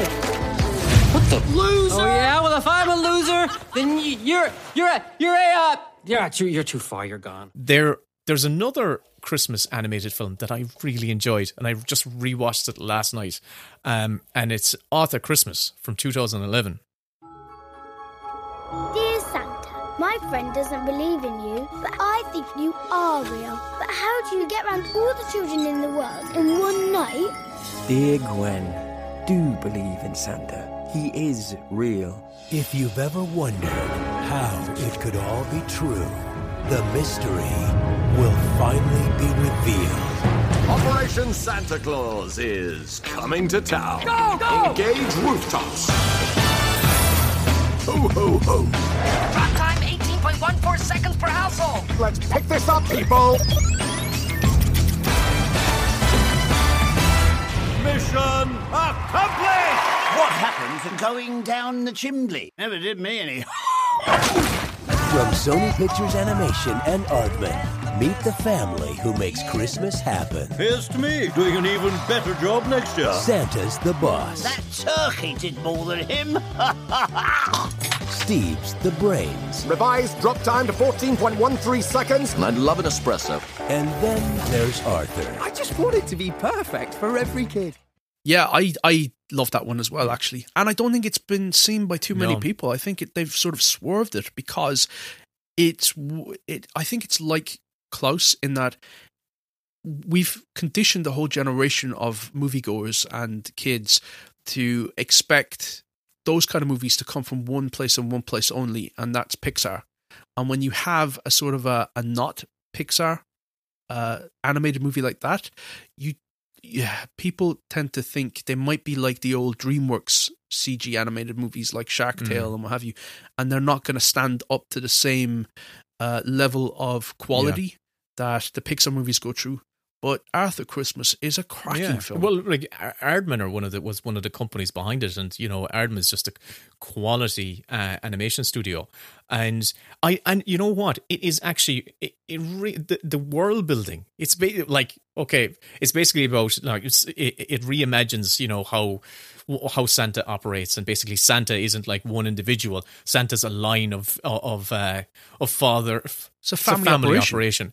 And Arthur is the youngest son who's never he's, who's not in line to become Santa. His older brother Steve, Steve, who's a real you know uh, efficient. He's he's modernized the Santa operation and put in instead of a sleigh, it's a spaceship sleigh. And um, and but Arthur is the kind of the kind of the the the guy who corresponds to all the kids and the guy who absolutely loves he's like the ultimate super fan of Santa and Christmas. And as you're saying the whole plot is about you know one one present gets left behind and Arthur and Steve is kind of like ah it's just one present but Arthur's like going my god it's one like there's one kid's not going to get the present so it's about Arthur and his granddad so the previous Santa Claus going on a mission to try and get this you know present back to a kid and it's beautiful it really is there's a it, It comes is. to a beautiful head it really is there's a the scene where they actually spoiler get the present back to the kid and the three generations of Santa witness it and it's kind of like I don't think any children. no, I don't think to so. I hope not. Spoil away. But um, but that moment where they're how they how they how they're watching the kid because they're so you're so Santa's so busy with Christmas, he's just moving on to the next one and all that sort of stuff. And finally, on the last one, they get to zero in and see this one, the joy of this one kid getting a bike, and seeing how uh, Arthur reacts to it. He, the joy on his face. Uh, you can't, I can't put in a clip because you, it's it's it's a visual thing. But his joy and love. I'll, I'll act it you out there for people. It's Oh uh, it's like this. Oh God, Kevin! Oh God, God. what are you doing to your face? Is that how you smile? but yeah, That's how I smile. so there baby. are a couple of good uh, Santa origin stories out there, and I think and animated ones, and I think uh, I do think they both are class little Chris, Santa films.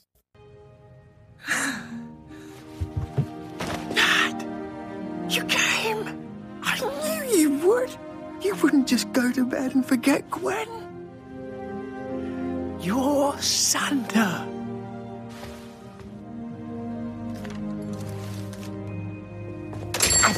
Oh, I'm Santa. I'm delivering it. Don't be silly. I'm Santa. Can't you see from this suit? I am actually Santa, and I think it would be best. I'm Santa. You hand it over. I didn't, in fact. Technically, said I could drive. I'm Santa, you naughty boys. Here, Have a bum bum. Shhh. It's Christmas. Please. Gwen just has to have a present from Santa. You do it, Arthur.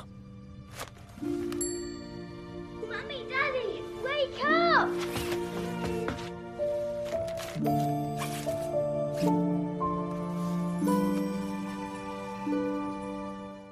Yes. Th- those are two of my favorite of the Magical Santa Yeah. movies. Um, but yeah, so as I said, I came at this looking forward to sort of um, refamiliarizing myself with a lot of this, the Magical Santa Claus movies. Not particularly liking a lot of them. Like Helen, Bad Santa was a good one for me, but that again is the costume Santa. Yep. Trading Places is another one.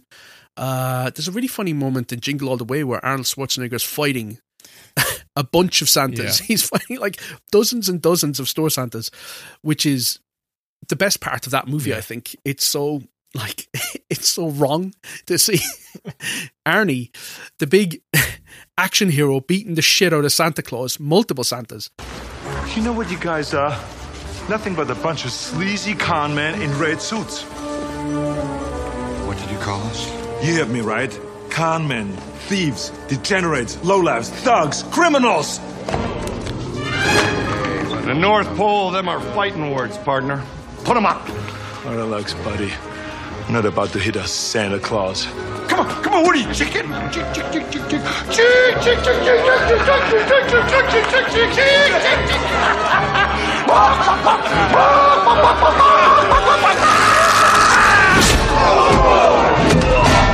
Get him! Um, so I decided to pivot and come at it from a different point of view, which is the whole trend of killer Santa movies. Oh, movies. okay. I haven't seen many. I actually don't think I've seen any Killer Santa movie. There you go. And I thought I would pivot onto Yeah. this because I knew there'd be no overlap between us. Okay. So that I, whatever I landed on, you wouldn't la- land on it either. I'll be honest with you, a lot of them are grubby. A lot of them are really um, distasteful. And I, I avoided it originally because I don't like, uh, as Helen was saying, this sort of cynical approach to Christmas, which is bah humbug. Uh, and taking an icon like Santa and making him into a murderer feels it feels a bit distasteful. Mm-hmm. That was Fat me. Man for me. Fat Man But- was just like, oh god, Yeah. like, this is just this is just wrong. Just these- these don't go together. I'm sorry. Yeah. So in the early 80s, there was sort of a, a little trend that started with Killer Santa movies, with like the Silent Night, Deadly Night movies and Christmas Evil. Um, Christmas Evil's got a, a, an interesting story to it, but it's quite a grubby film. It's basically about a boy who sees Santa um, canoodling with his mother, Oh. and it warps him, and he becomes quite puritanical, and he grows up to be a guy who works at a, a toy factory, and he's making a list of uh, good and uh, nice and naughty kids, and of course, it just becomes quite bloody, and it becomes its own little um uh, spin on the the the Santa story. I told you he'd be happy that we remembered him. This Christmas, Santa's going to make everyone happy. The grown-ups and the kids. Christmas Evil. The non-believers. I watched Sint, as I mentioned, which is basically eh, that was one which kicked off, or it sort of preempted a lot of the Krampus stories that we saw about ten years ago, where suddenly everyone was making their own version of the anti-Santa, uh, the sort of the German mythological creature of Krampus, the goat Santa, who uh, is the antithesis to Santa. He's there to basically get rid of all the the, the, the naughty Mhm. people. And that movie that came out by oh, what's his name? The guy that did Trick or Treat. Is this Krampus, Kevin? Krampus, yeah. Yeah, so Krampus by Michael Dougherty, I think, is fun. Um, it's in that gremlin spirit of a bunch of um, housebound family members who uh, don't particularly get on with each other realize that they're being stalked and slain by Krampus. And Krampus has uh, lots of magical little creatures to help him sort of carry out his Mhm. deeds. I really enjoy that film. It's not a Santa Claus movie, but I thought I'd throw it out there.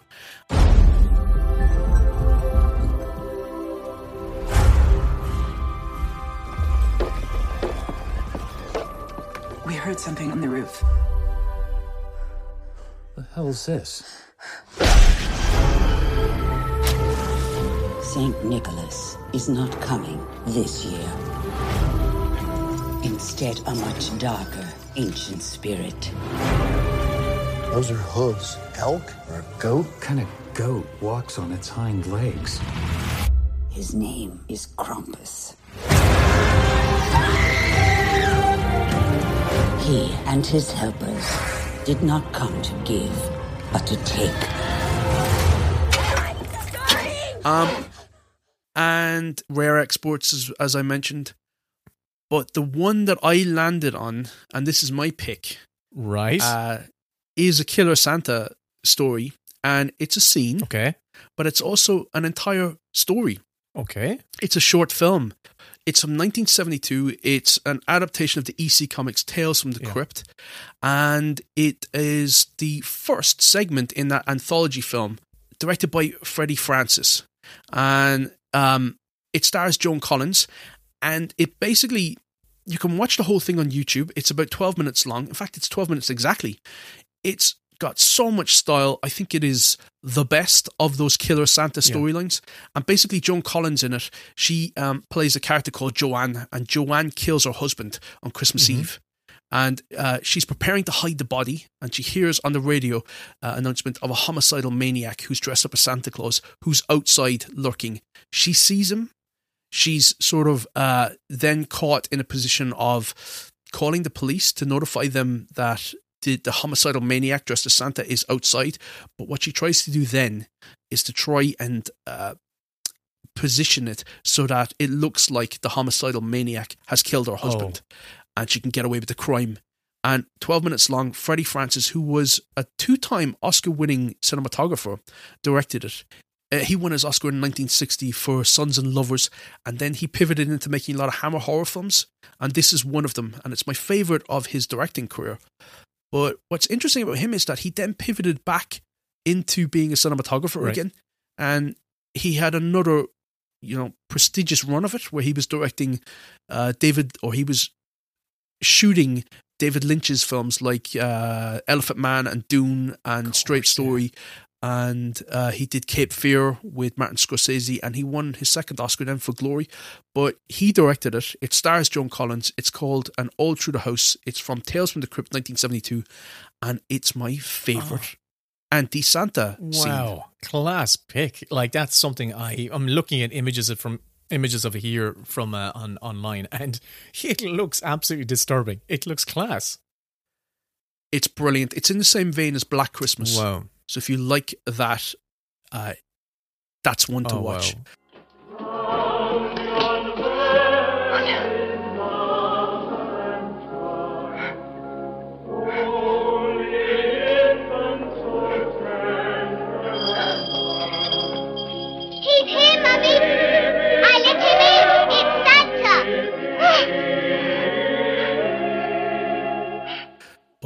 He's here, Mummy. I let him in. It's Santa. But I thought I would go before you Yeah. with that because I feel like you're going to get us back I'm on gonna track get us- with the more cozy, warm side of Christmas rather than me. right. There, there's a with. There's two bloody little Christmas. quick ones I want to mention before I get to my pick, and it is a eh, and they're picks of guys in the Santa suit, you know, and uh, but uh, they're scenes I love.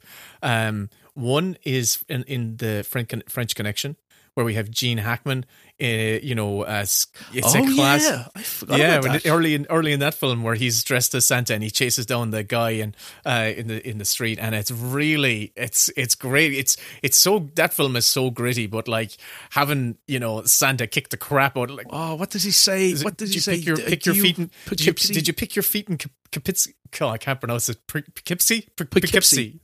Yeah. Um, which is a reference to an actual uh, real life. What that was about. There was there was no other mention of it in the film, but that was actually a, uh, in reference to a real life killing that happened in Poughkeepsie, and the killer had mur- gone into a, a woman's house, mur- raped and murdered her, and he picked his feet when he was sitting on the bed, so all the skin was lying on the floor.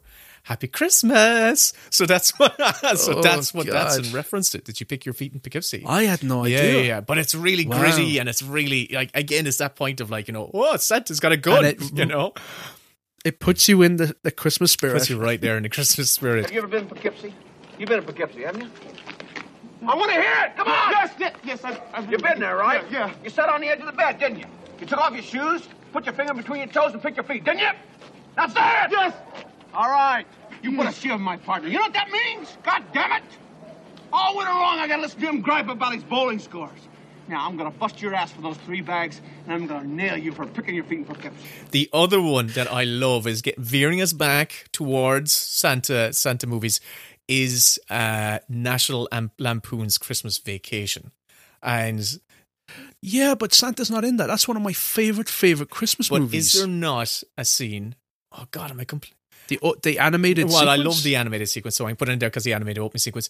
But uh, is, is when uh, Dennis Quaid, or no, Randy Quaid comes back, Randy Quaid, cousin, cousin Eddie, Eddie. comes back with a uh, with uh, um, uh, Bill Murray's brother. You have to do all the brothers of whatever. Oh yeah, and he's, he comes. He he picks up his boss. is- That's his Christmas, Christmas present. has gone to come. Everyone knows what this film is. Every, it's gone to complete shit, and and uh, Chevy Chase is, uh, has Oh, lost it. Yeah. Will please please put in the clip of Chevy Chase having a meltdown because it's one of the best monologues in movies, and I would have, if I could have, I would have squeezed into best Yeah. monologues. But it's brilliant. It's brilliant. It's fantastic. Hey! If any of you are looking for any last minute gift ideas for me, I have one. I like Frank Shirley, my boss, right here tonight. I want him brought from his happy holiday slumber over there on Melody Lane with all the other rich people, and I want him brought right here with a big ribbon on his head.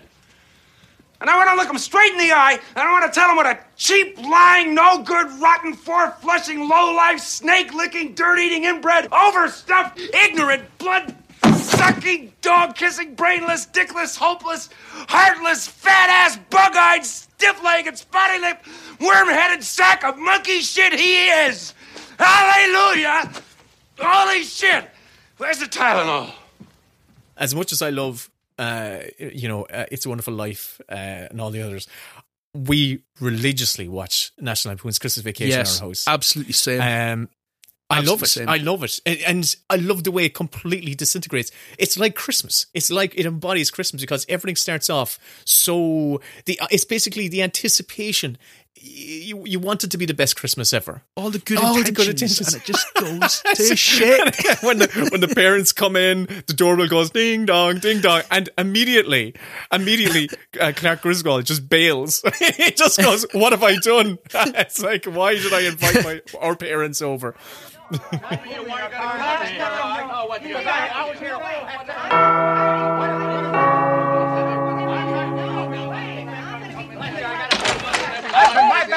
Folks, folks, folks, Merry Christmas.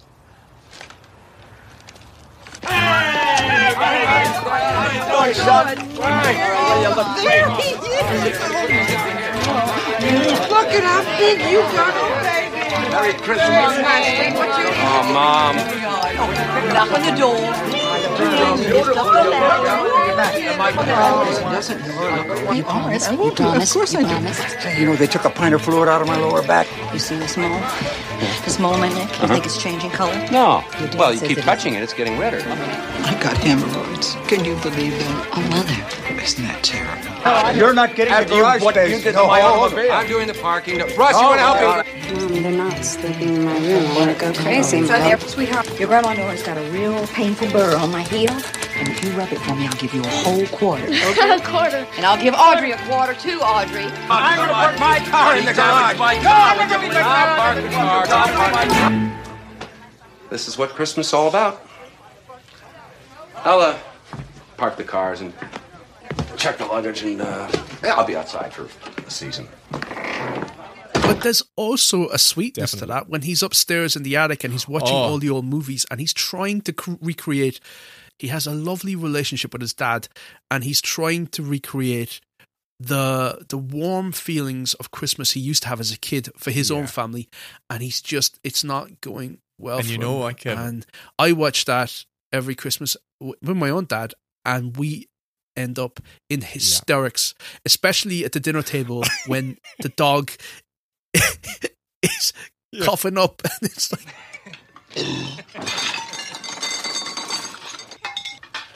Ed, Hey, Clark. what's wrong with the dog?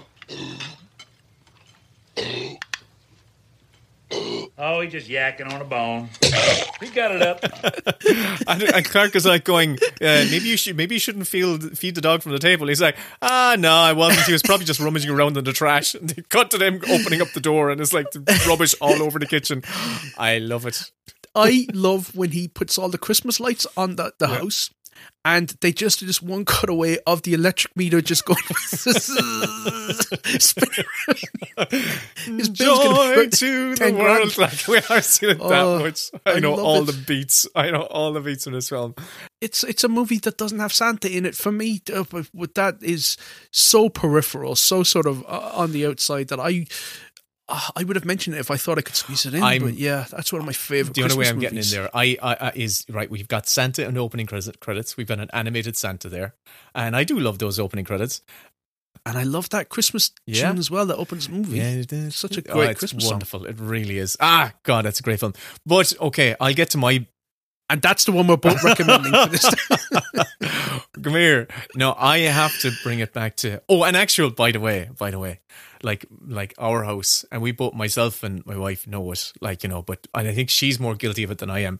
But we are kind of like the Griswolds. Like you know, we go full on for Christmas, and she goes full on. Like you know, you know, pedal to the floor. You know, the decorations. You know, it's.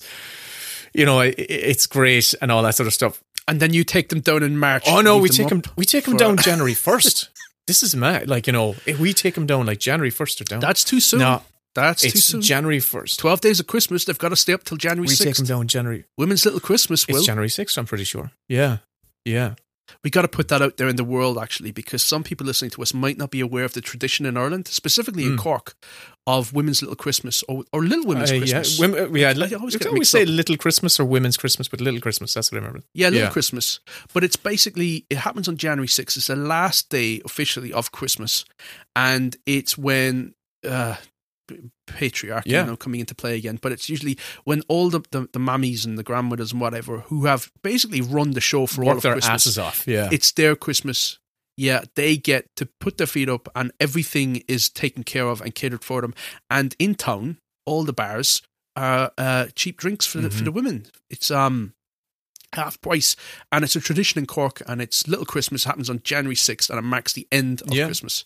So taking your decorations down, I know in the States a lot of them take them down on like the day after Christmas Day, which is bizarre Wow. to me. Oh man.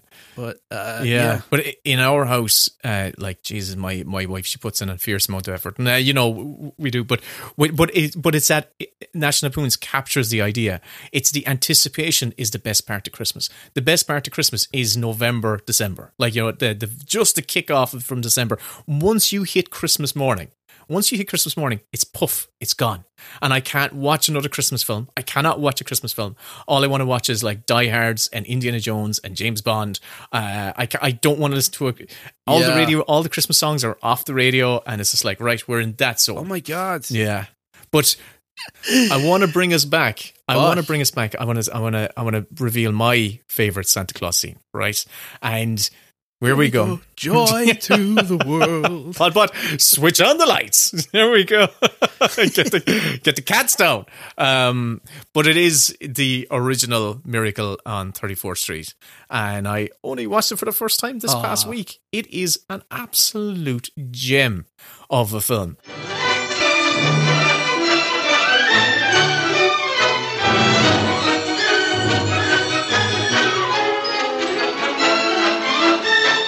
Uh, I've watched it. Tw- I watched it twice in the last week. I just I've never seen it. it's so worth watching. It really is, and uh, it's of course it's it's an original story. Like well, it's adapted. Sorry, it's adapted from a short story by uh, Valentine Davies, uh, and but written and directed by George Seaton.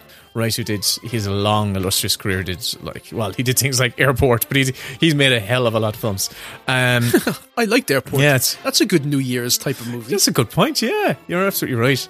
Um, but it came out in 1947, and it stars uh, our, Ireland's own Maureen O'Hara and Legend John Payne, uh, who plays the kind of the, the, the boyfriend role, or in that in that version, he's not a boyfriend yet.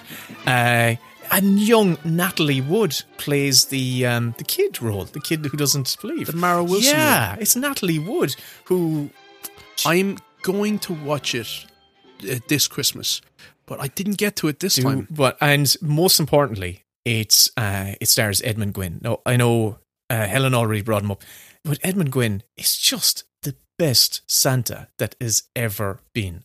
His voice. Why? Okay, first of all, it's it's the writing as well, right? It's not only his depiction; it's he.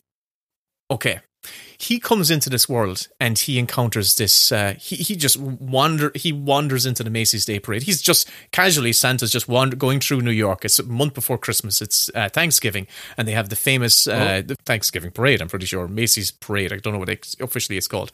And he's just casually Yeah. watching it. But what the, Not on the- Thanksgiving. the Santa is is drunk and he goes, ah, this isn't right, and he takes up the role. It's pretty much the exact same setup as the as the as the remake, um, but there's a quality, a timbre to his voice, and also a warmth to his performance. In the original film, he sets out his stall very early on in in, in saying that he meets this mother and daughter in the, in the guise of you know Maureen O'Hara and Natalie Wood, and Maureen O'Hara has thought is a divorcee. It's a secular film, which is mad. There's no mention of God or you know any sorts of religion in it. Oh, really? Yeah, there's no God. There's no God or nothing like that in this. Because that's a big contribution to the Yes, remake. and that that irked me about the remake. I was like going, "Wow!" I thought it was such a progressive film for back then. Maureen O'Hara is a divorcee, like back then as well. Like you know, 1947, she's a she's a career woman. yeah, which was still illegal in Ireland in the 90s when this, the There remake came out. and he- and but her problem is, is she's reared her kids. She's kind of had become a little bit tough uh, on herself, and she's reared her daughter Natalie Wood to basically not believe in fantasy, not believe in make believe, not believe in any any of this sort of stuff. And as a result, she's kind of like uh, uh, crippled her daughter's imagination. And she encounters by happenstance, she encounters this Edmund Gwenn who gets hired to play Santa, but he says he's a real Santa. And when he learns that Maureen O'Hara doesn't believe and that he's uh, that she's taught her daughter not to believe he basically makes it his mission like it's critical he says my mission is to make you believe that i'm real You see, Mrs. Walker, this is quite an opportunity for me. For the past 50 years or so, I've been getting more and more worried about Christmas. Seems we're all so busy trying to beat the other fellow in making things go faster and look shinier and cost less that Christmas and I are sort of getting lost in the shuffle. Oh, I don't think so. Christmas is still Christmas. Oh, Christmas isn't just a day, it's a frame of mind. And that's what's been changing.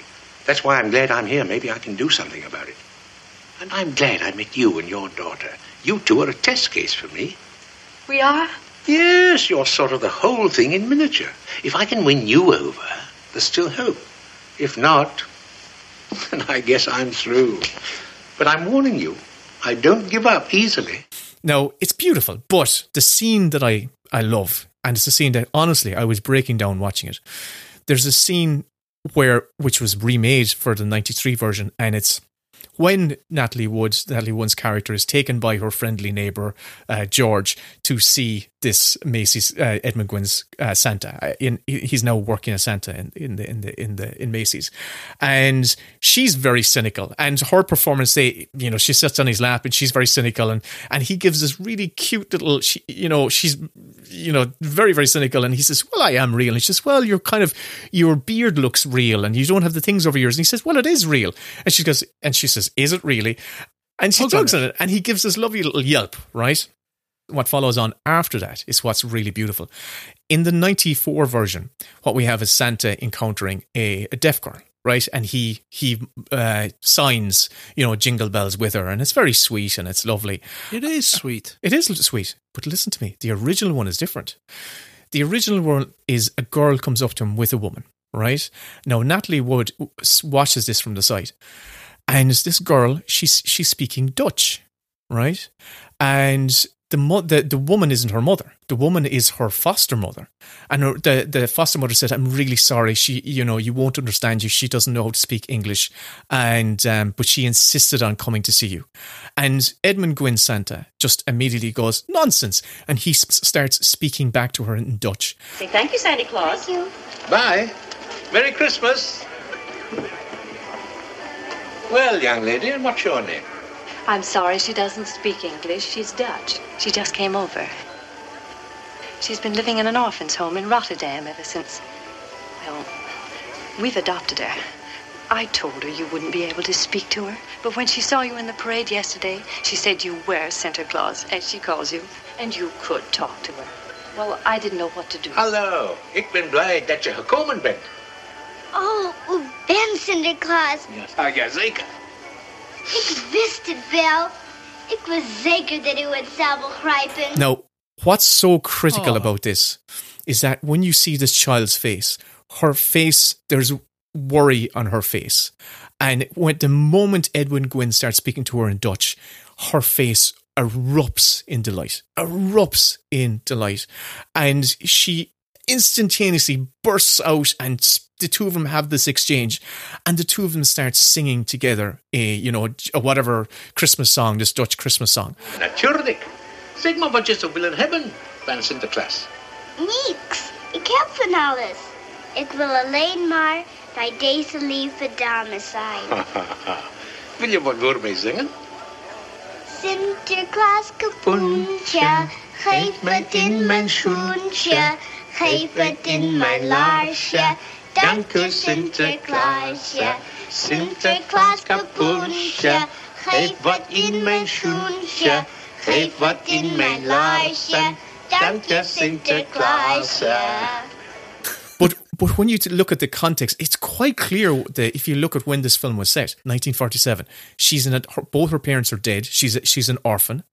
She was through world. That child went through World War II, and she's been she's been shipped off to America, and she's there, and Yeah. she's met the first person or one of the few people who could understand her. And holy shit, it hit hard. And we don't understand what she says because she's they're both speaking Dutch, Santa and and the little girl. But I actually found online so the um that someone had translated their dialogue. Oh, really? Yeah. And what she says, what the girl says to him, is she says, um, Santa says, what, what, what would you like me to bring you for Christmas? And she says, I don't want anything. I just want, I just want to, this, I want to stay with, I want to stay with this, this kind woman who's looking after me. I don't want to be taken away. Oh. And he, oh God, it's awful. but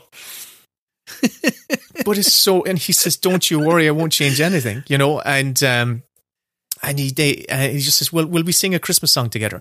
But it was this beautiful thing, and it it re-emphasized for me what Santa should be, and and what Santa should be is basically Santa should be what each individual child needs him to be, whether it be someone to give him some a toy that they love, or just someone to talk to, um, or someone that they you know, or just basically. Oh, yeah, you're getting emotional. I, I am love it. sorry. it's not just Yeah. me.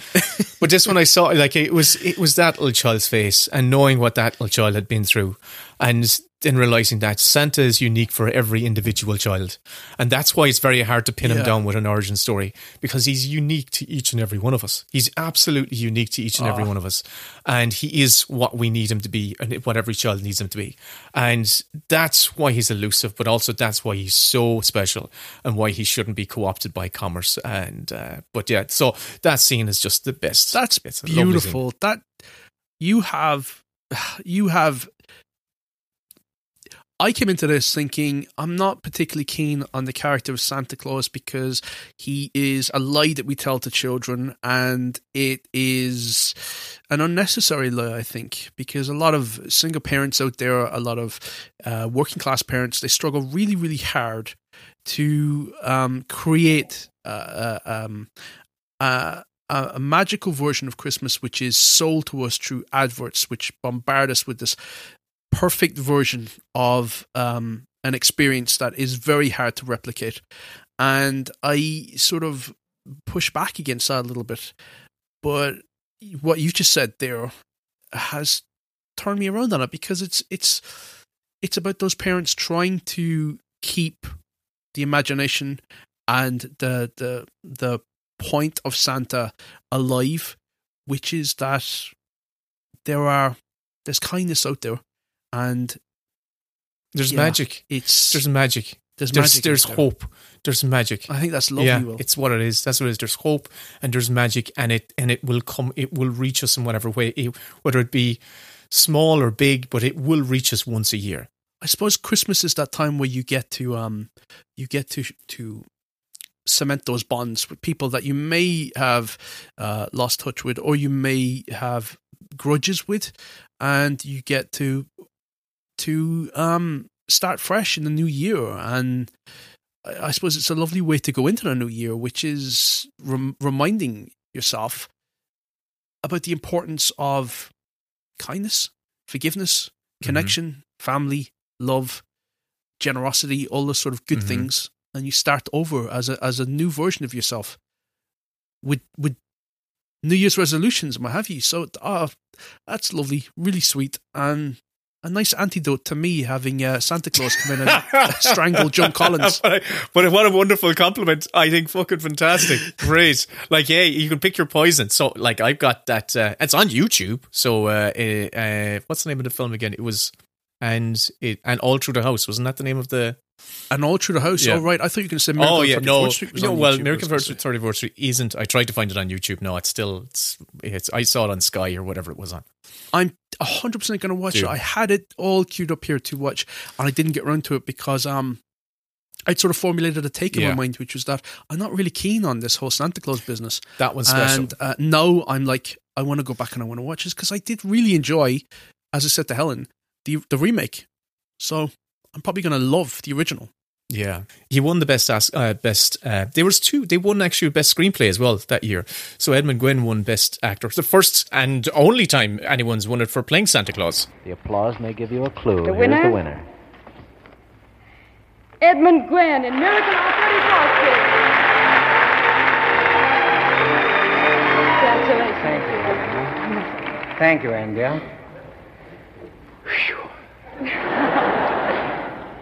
Now I know there's a Santa Claus. Oh, you may laugh, ladies and gentlemen. It's not so easy to be certain, you know. He's a most elusive little fella. Turns up in all sorts of places under all sorts of names and disguises. First time I ever met him, he told me his name was George Seaton. And wonderfully, George Seaton had his revenge by bringing him to life. About a year and a half ago, he suddenly turned up at Culver City and told me his name was Metro Goldwyn Mayer. That was the day Metro agreed to loan me to Fox to make the picture. And now, I think it's time Santa Claus added a word to his name. I think he ought to call himself Santa Claus Incorporated. Santa Claus Inc. Inc. For then it will embrace all you wonderful, wonderful, kind people who have done me the honor of making me stand here tonight. Thank you, all of you, for making the evening of my life such a happy one. Thank you. Miracle on 34th Street won best. yeah, Screenplay. he won best screenplay the, the, um, uh, for the director Wow. and the uh, the the. Oh God, hang on a second. I give them the proper. Oh, the director doing a director. pass. no, well, actually, so Valentine Davies and uh, George Seaton, who also directed, they got best screenplay, and Edmund Gwenn, uh, who uh, who's wonderful, and I, he's just has a wonderful quality of voice. So, Kevin, No. come here. That was our that was my Christmas scene. We've done enough chatting about Christmas, Santa and Christmas movies. Um, we have. That was yeah, I enjoyed that. I enjoyed it. It was great having Helen on. So, Kevin, that um, wraps up our special Christmas bonus episode. It was fantastic. Yeah, and I I also want to say, Will, uh, on the Muppets episode, we mentioned that we started a Patreon. Oh yes, and I just want to wish happy Christmas not just to all our listeners, but to our Patreon backers who have come through for us, and um, they're helping us to make the show. And God bless each and every one of them. And just a few of them, I suppose we can mention because I think it'd be nice. Uh, Niall, Dean, Ray, John M, Graham, Jerome, every one of you, thanks so much. Um, yeah, it really does mean a lot to us, and uh, this podcast this year has been a, a lifeline for me throughout the lockdown, and I have loved doing it. And um, it's really just it's it's meant a lot that people out there also uh, like it enough to want to support us to, to keep doing it. So, honestly, sincerely, happy Christmas to you guys. Thanks so much. Yeah, thank And you uh, to all our listeners and the pod- and Patreon people. Thanks so much. All right, good luck. Happy Christmas, everyone, and have a wonderful new year.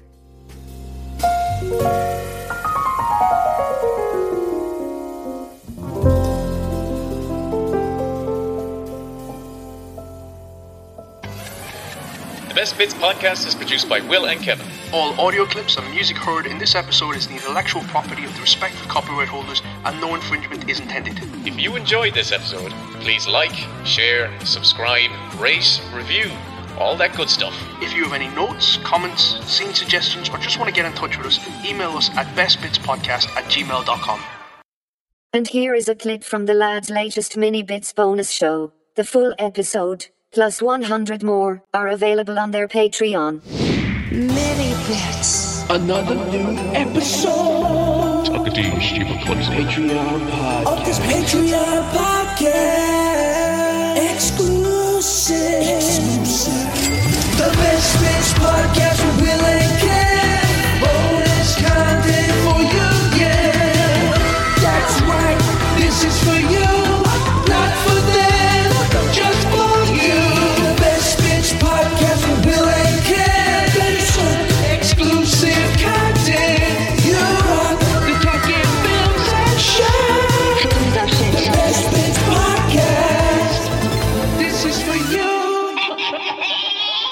Kevin, how are you? Hi, honey. How are you?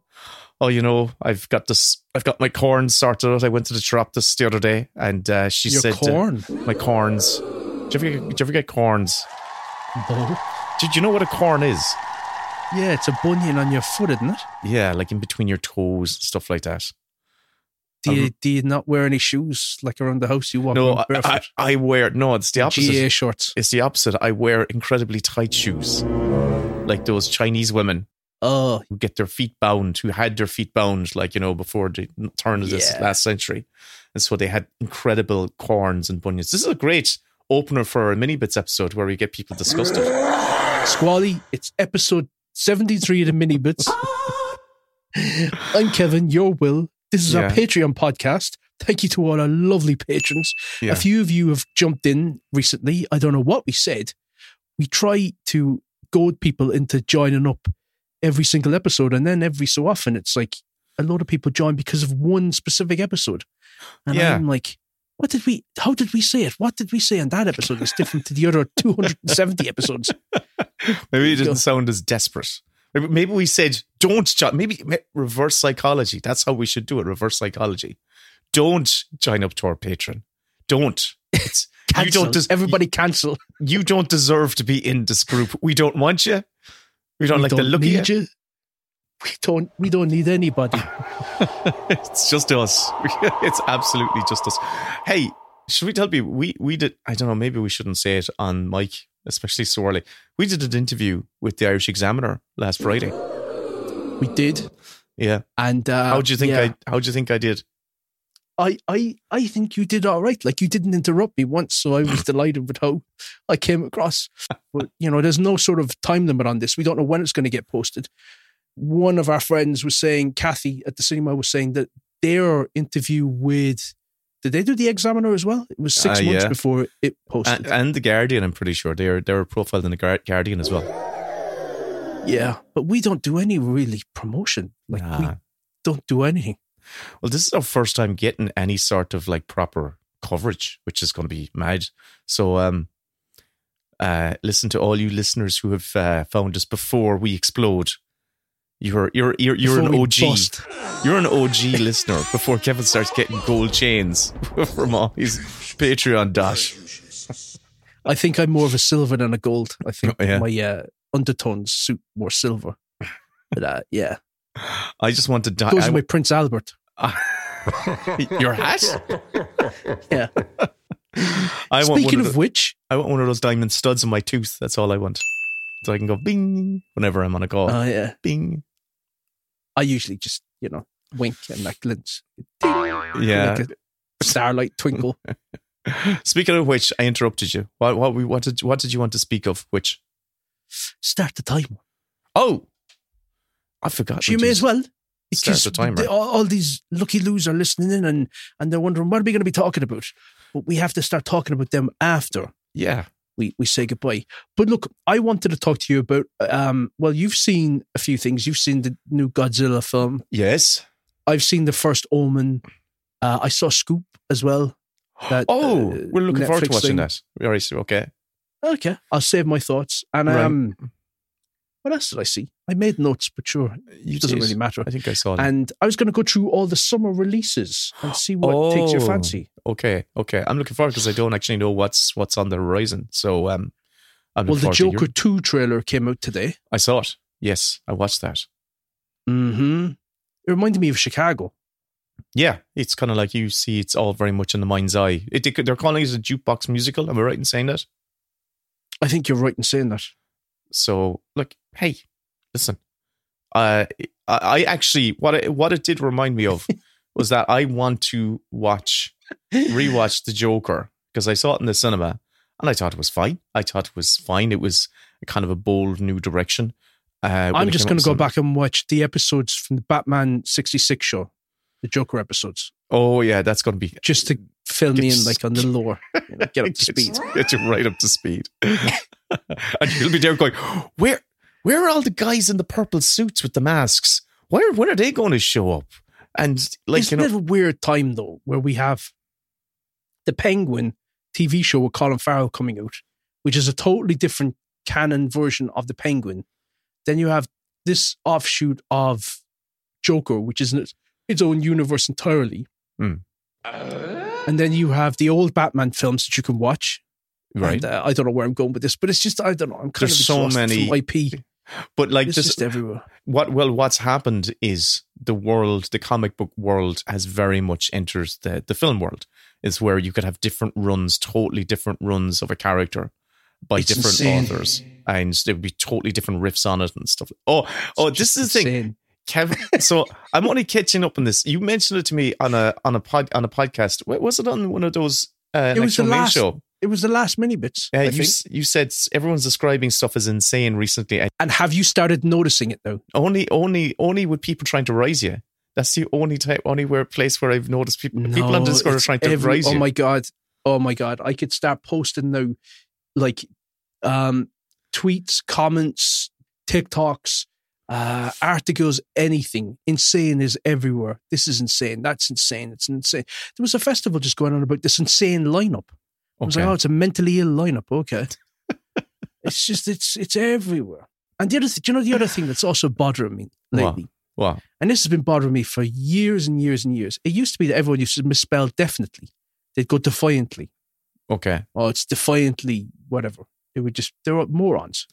But no, I just keep noticing everyone keeps spelling a lot as one word. A L O T, a hmm. lot. Where has, where have they gotten into their heads that a lot is one word? It's the same way that people will write every time as one word. What's the one that you've you've pulled me up on a few times and I can't get it right? Compliment. Compliment. I can't, but I can't get it right. It's like the I. because I told you the other day. Yeah, and I went searching for it and I couldn't find it because I had to actually had there's to an- use it. If there's an I in compliment, it's Yeah. I'm paying you Ah, a compliment. That's a good way to remember it. Okay, good. And then I, I wrote that to you. but you did, and I went to try and find it because I was I found myself writing the word compliments, and I went, "Shit, Kevin." But, I, but you, you gave me a thumbs up, which meant in my world that, yeah, I read that. Thanks. But I did, right? I'm talking about a couple of days later when I was faced with the exact same hurdle of writing the word compliment. I went, okay, what did Kevin say again about compliment? There's an I and the E. What did he say? So I went searching for it and I found it, I think. And I went, oh, the eye is paying me a compliment or I'm giving you a It's compliment. insane how little you can retain information. It's insane. Come here, let's start talking about what we watched. Come on. Did you start the timer? Yeah, it's it's gone. It's ticking. It's ticking down. The world's going Oh, to ah, explode. you know I have to put in the sound effect? I have to. I have to line Oh. up all my sound effects. When you said start I the have like, timer, I have a whole it's- fucking. I have a whole soundboard here. Okay. Jesus Christ! Where's me fucking? What? Where's me ding dang ding? Here we go. The timer has started. There we go. There we go. yeah. Right. Right.